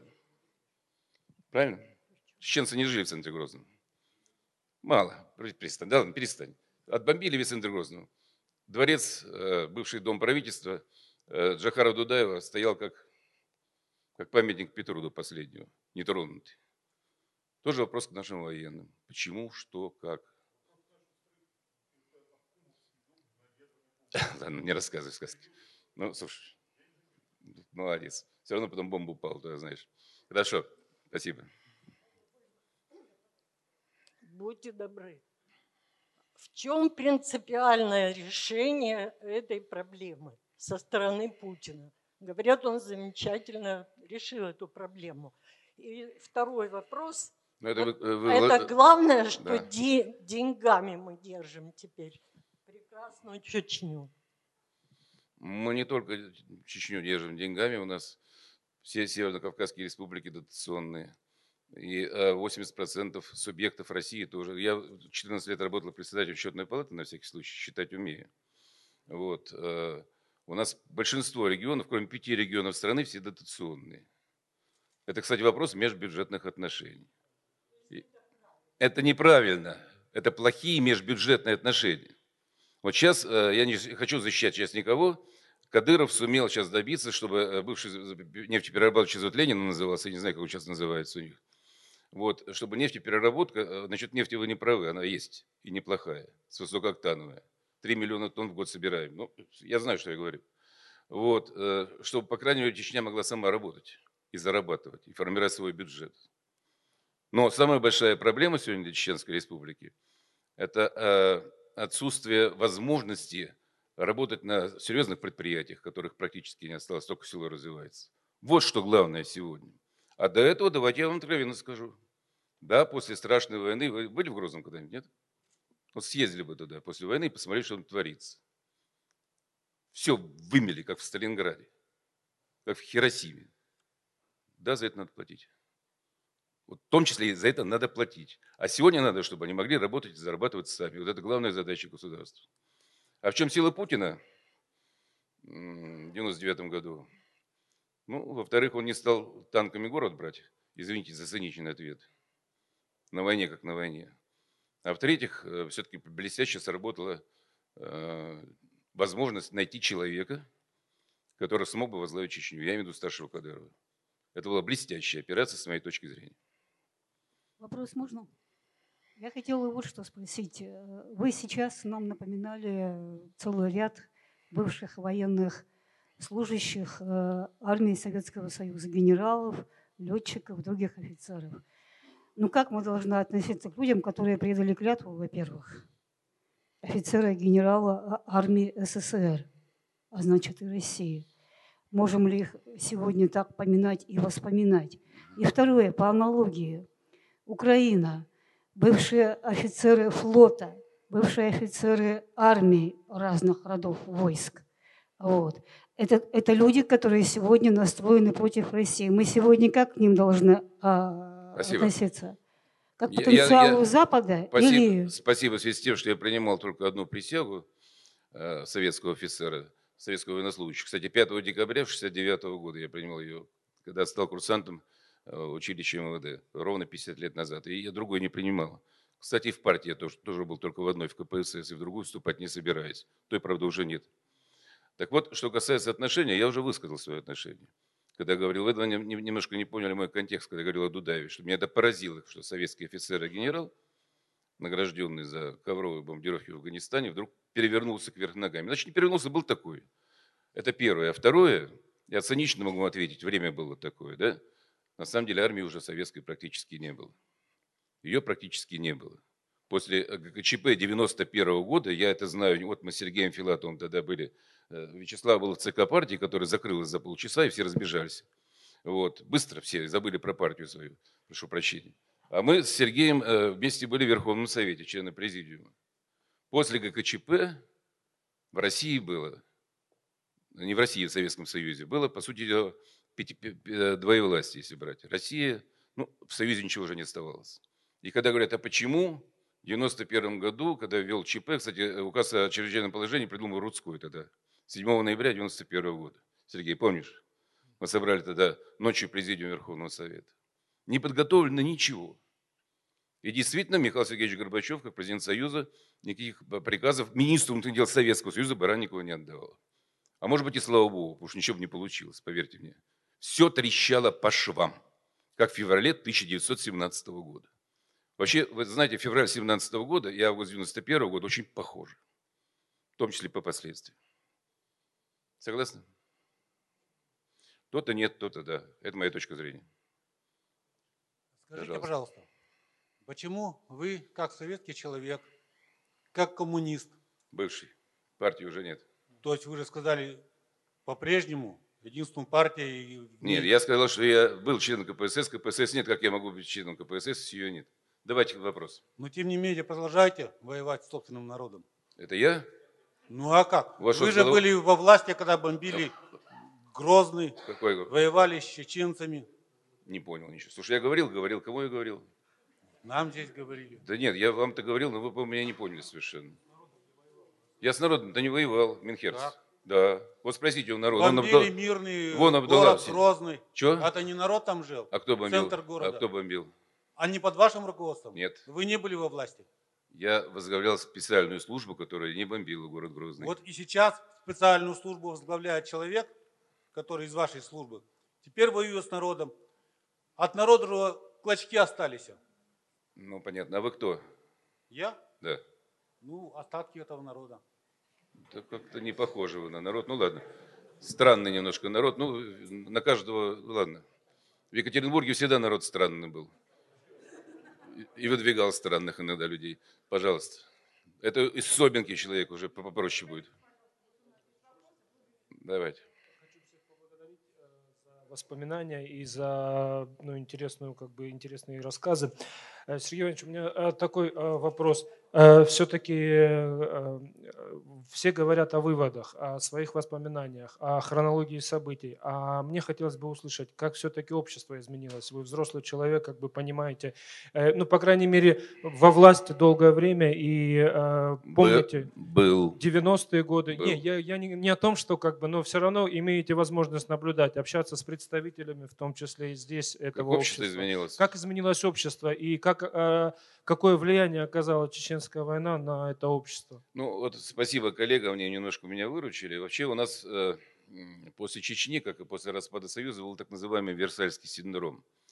Это когда Германия потерпела поражение в Первой мировой войне, в которой мы тоже оказались непобедителями. Странная история, конечно, потеряв больше всего.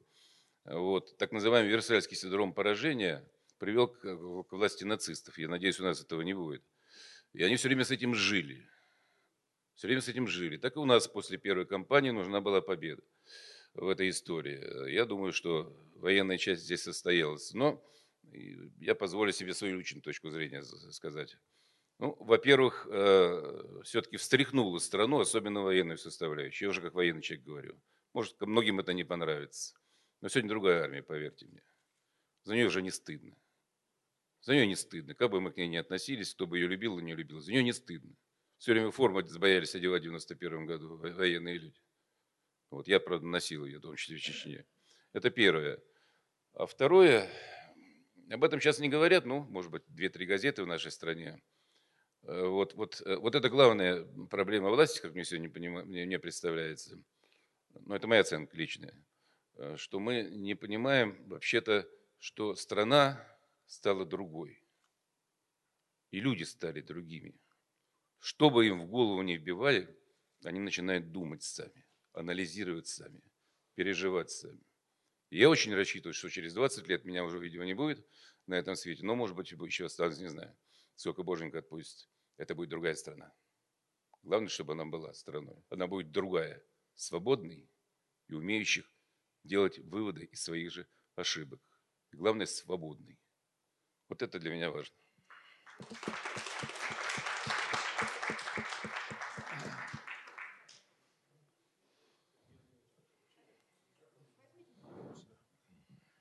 Вернемся все-таки к э, проблеме, с которой я начал. Это для меня животрепещущее, хотя сам я не с Кавказа, я сам с Урала. В общем-то, и не стоит наш город, так сказать, обижать Екатеринбург. А кто его обижает? Вы что, вот. замечательный город. Вот, это один момент. Второй момент состоит в том, что э, во времена удельных княжеств был свой фольклор «Не болит голова в Рязани о псковском неурожае». Не дай бог, эта поговорка будет актуальна для современной России. И мы делаем все, чтобы так было. И поэтому еще раз скажу, что хотя я не, у меня нет ни одного родственника на Северном Кавказе, только масса друзей всех национальностей. И то, что 300 тысяч человек исчезло из Чечни, для меня это, вот, например, страшная боль. Как так? Почему наша страна это проглотила? И вот что реально делается, хотелось бы понять, чтобы вот эти вот уроки были усвоены, и эти люди вернулись на свою родную землю, к могилам своих старших – этих гребенских казаков. Кто не знает, Шелковской район, пять населенных пунктов до сих пор существующих, самые древние русские поселения на Северном Кавказе. Наурская, Червленая, Шелковская. Нет, Червленая, э, Старогладковская, Старощедринская, Курдюковская, Гребенская. Пять. Молодец. Вот. Пять баллов. Кандидат исторических наук. вот. Поэтому все-таки хотелось бы понять эту ситуацию. Когда у нас какие-то вот движения будут в этом направлении? Ну, вопрос не по зарплате, я про себя я могу поразмышлять только вслух. Диагноз поставлен абсолютно правильный, причем э, его понимают уже и на Кавказе, поверьте мне. Прекрасно это люди понимают. А, а теперь поставьте себя на место людей, которые даже оттуда уехали. Я даже знаю одного министра в правительстве эм, Дмитрия Медведева, который оттуда уехал, в свое время фамилию не буду называть. Э, вот бежал с семьей как раз в январе 95 -го года, и у него там остались мама с папой. Он не знал судьбу их два года. Дико переживал, себя казнил всю жизнь. Но, слава богу, все нормально. Родители потом вернулись домой к нему, и, они, и он туда больше никогда не вернется, сказал. Понимаете, ведь обожгло же этой страшной войной людей с обеих сторон. Но любой человек будет жить там, где, по крайней мере, безопасно, даже если ты там неважно немного получаешь. Надо создать условия, это не за один год. Это зависит от центральной власти, от местных властей, чтобы людям было комфортно туда ехать. В Кисловодск же мы едем пока. В Ессентуки едем, Пятигорск едем. В Екатеринбург едем, смотрим, как Урал ваш играет замечательно. Значит, вот с, храм, с Храмова наконец-то определились, то слава Богу. Вот, после долгих дискуссий. И, и люди не уезжают. Вот э, надо создать условия, чтобы люди туда захотели ехать. Насильно Петр Аркадьевич Столыпин пытался насильно переселить, чем закончился, вы помните. И для него, и, к сожалению, для нашей страны великой, для Российской империи тогда. Насильно людей переселять никто не будет в этой истории. Поэтому должны создать условия. А то, что это действительно проблема, я сам об этом сказал, и я с вами полностью здесь согласен. Но проблема не только в Северном Кавказе. У нас за Уралом-то сколько людей живет, друзья мои. Трутнев гектары раздает, я боюсь, как бы китайцы эти гектары не скупили по поддельным паспортам. Это действительно проблема. Дальнего Востока, Преамурья, Хабаровского края, Забайкалья. Согласились? Это тоже тема серьезная, но она выходит за рамки сегодняшнего диалога. Это просто меня натолкнули на рассуждение, я позволил себе вот таким образом ответить. Так, спасибо. У нас э, родственники с одного города Собинка, Владимирской губернии, откуда у меня батюшка, так что вот сразу видно наш человек. Все? Одну секунду. Да. Абдулла хотел реплику. Да. Абдулла, только хорошую реплику. Абдулла, реплику хотел сказать? Да, или, ты, или да. ты мне вопрос задаешь? Не-не-не, не задаю. Одну секунду. А, Тогда я сажусь, да? Да, во времена Ичкери э, шел э, по чеченскому телевидению был сюжет. Он со стороны боевиков. Сергей Владимирович где-то в горах с кем-то разговаривает. О чем-то. г- И он на прицеле снайпера. Снайпер говорит и снимается. Объясняли, что кто- кто-то кем-то заслонили, что-то еще. Потом, потом, когда сам этот человек начал объяснять, вы знаете, что он сказал? У нас э, сами выражения, они довольно-таки бывают простые, но у них бывает огромное значение. Так у него спросили, почему ты не выстрелил? Да? И знаешь, что он ответил? Человек он. В нашем, нашем понимании человек – это с тем, что связано с достоинством. Он человек, я не смог. Так подумайте, пожалуйста. И еще один момент насчет того, что на Чечню финансируют, деньги туда уходят. Э, Я, я могу себе позволить быть э, относительно независимым э, сегодняшней ситуации. Мы, давайте возьмем два сопоставимых региона, где э, примерно такой же бюджет, такая же территория, население там, ну, чуть плюс-минус. И посмотрим, сколько за одни и же эти деньги сегодня, за одни и те же деньги, сколько что сделано. За одни и те же деньги. Полтора-два раза больше сегодня. Понимаете? о чём- о чём- Так, понимаете, о чем я говорю? Трудно, Абдулла, я помогу тебе. Там трудно украсть деньги, э, потому что э, Все все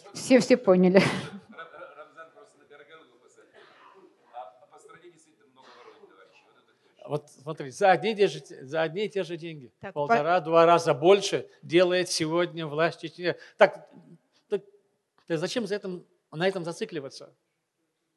Давайте на себя посмотрим. Мы восстановили город, потратили на это деньги. Мы его разрушили, мы его восстановили. Так, так чем же нас упрекать-то? Это я побил его, что ли? Это я его разрушил? Строил его весь Советский Союз. А, а, Что касается русских. э, не хотел я говорить. И это пока э, информация закрытая. И если сейчас Сергей Владимирович мне позволит, как я исполнительный директор одного из э, тех институтов, который э, учреждал Сергей Владимирович и является его научным руководителем, мы провели исследование. Знаете, Чечня сегодня единственная республика, куда русскоязычное население возвращается потихоньку. Из остальных отток. К, сожалению. К сожалению, отток. К сожалению, отток, да. К сожалению, отток. А Чечня. А теперь э, что уходило? А, из Чечни действительно, начиная с 90-го, 89-го, 88-го, евреи, армяне, которые жили целыми кварталами, тысячи тысяч русскоязычных оттуда уезжало, уехало э, до 80-90, больше процентов оттуда уехало. И когда бомбили Грозный, Сергеевич абсолютно прав, из пяти тысяч погибших, вот чеченцы могут еще себе позволить уехать в село, потому что они сами из села, понимаете, они с гор пришли. А, а тот, кто остался, русскоязычный, сложно было уехать. Но были те, кто уехали с чеченцами. Вы знаете, большинство было именно русскоязычных. Из пяти тысяч, где-то, я не знаю, а у Саши есть цифра, и больше половины э, вот погибших, да, вот было русскоязычное население. Вот они где. Были ли? А, были а, люди, у которых забирали бандиты. Правильно? Я согласен, бандиты, грабители, которые отнимали квартиры, убивали. Но на одного русского, который был убит, 4-5 чеченцев тоже было убито. Тоже бандитами. Так, а не надо упирать только на это. Говорит, есть человек, есть... Э, да, это, э, ну, мне это кажется, разное. что это та точка, в которой мы Пожалуйста. все сходимся, что есть люди и есть бандиты. Э, тут никто точно с тобой спорить не будет. А спасибо это, всем за, и, и за понимание устроителям. Э, Коллеги, вот этого, простите, вот мы уже заканчиваем. Огромное У нас, спасибо. к сожалению, наши гости улетают, часть наших гостей Я улетает как... в Москву. Разрешите мне спасибо. от имени Ельцин-центра. Какому? Вот, вот этому молодому. Хорошо. У нас демократия. Пожалуйста. Сергей Владимирович, скажите, пожалуйста, а почему был э, поставлен на пост главы Чечни именно Ахмад Кадыров, а не другой чеченец с российскими настроениями? А что такое пророссийские настроения? Ну, ну не сепаратист. Ну, во-первых, э, у нас была попытка, э, я и сейчас дружу с Доку Завгаевым, он великолепным послом это работал, но его не приняла, не приняла Чечня. Ну, не приняла. Все, он, он оттуда пришел, понимаете? Как и Хаджиева, академика, бывшего министра Советского Союза, кстати. Хазбулатова тем более не приняли с Талтаюрсовским лобзиком, прошу прощения. Э, надо было найти человека, который смог бы, Сильной как бы рукой. с той стороны, как бы, как бы, послушай меня внимательно. Э, я когда был в счетной палате, он ко мне приехал э, в Папахе, тогда помню, потом снял. А я у него был пятым в списке на уничтожение. Знаешь ты, пятым, но не первым, правда, слава богу. Уже не обидно. Вот, я говорю, ты что, приехал-то, за мной, что ли? Он так засмеялся, засмущался. Да какой он сепаратист? Он еще оттуда, да, он хорошо образованный человек. Он был уважаемым муфтием. Он был сильная, мощная личность. И который, у нас было много разговоров откровенных, я вам скажу сейчас маленькую тайну, да? Прежде чем его назначать, Владимир Владимирович проводил анализ, потом попросил меня, слушай, ты там всех знаешь, поговори, съезди и дай оценку. Я там был, мы беседовали, я почти неделю прожил в Чечне. Мы с ним общались долго говорили. Я видел, э, вот глаза в глаза, хотя чеченцы, ты знаешь, не любят глаза в глаза смотреть. Правильно я говорю? Да, он сказал, я понимаю, что если так дальше пойдет, будет хуже, чем при Сталине. Чеченского народа вообще не останется. И он это понял. Это была сильнейшая личность, поэтому, к сожалению, его убили. Это была находка. Вот я слово офицером, это была действительно находка. И он очень много сделал для изменения ситуации в Чеченской республике. Дай бог, чтобы мы его помнили. Вот э, вас как зовут? Саша, я вот честно вам говорю, поверьте мне. Спасибо.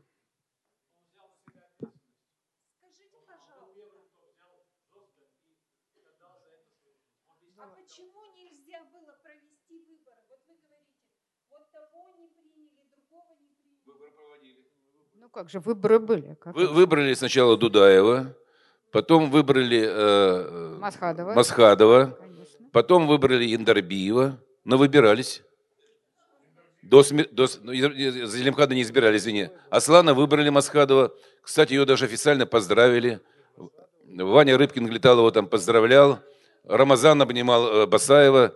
Э, Не знаю, с какого Бадуна. Абдулатипов я имею в виду. Но были выборы. Господи.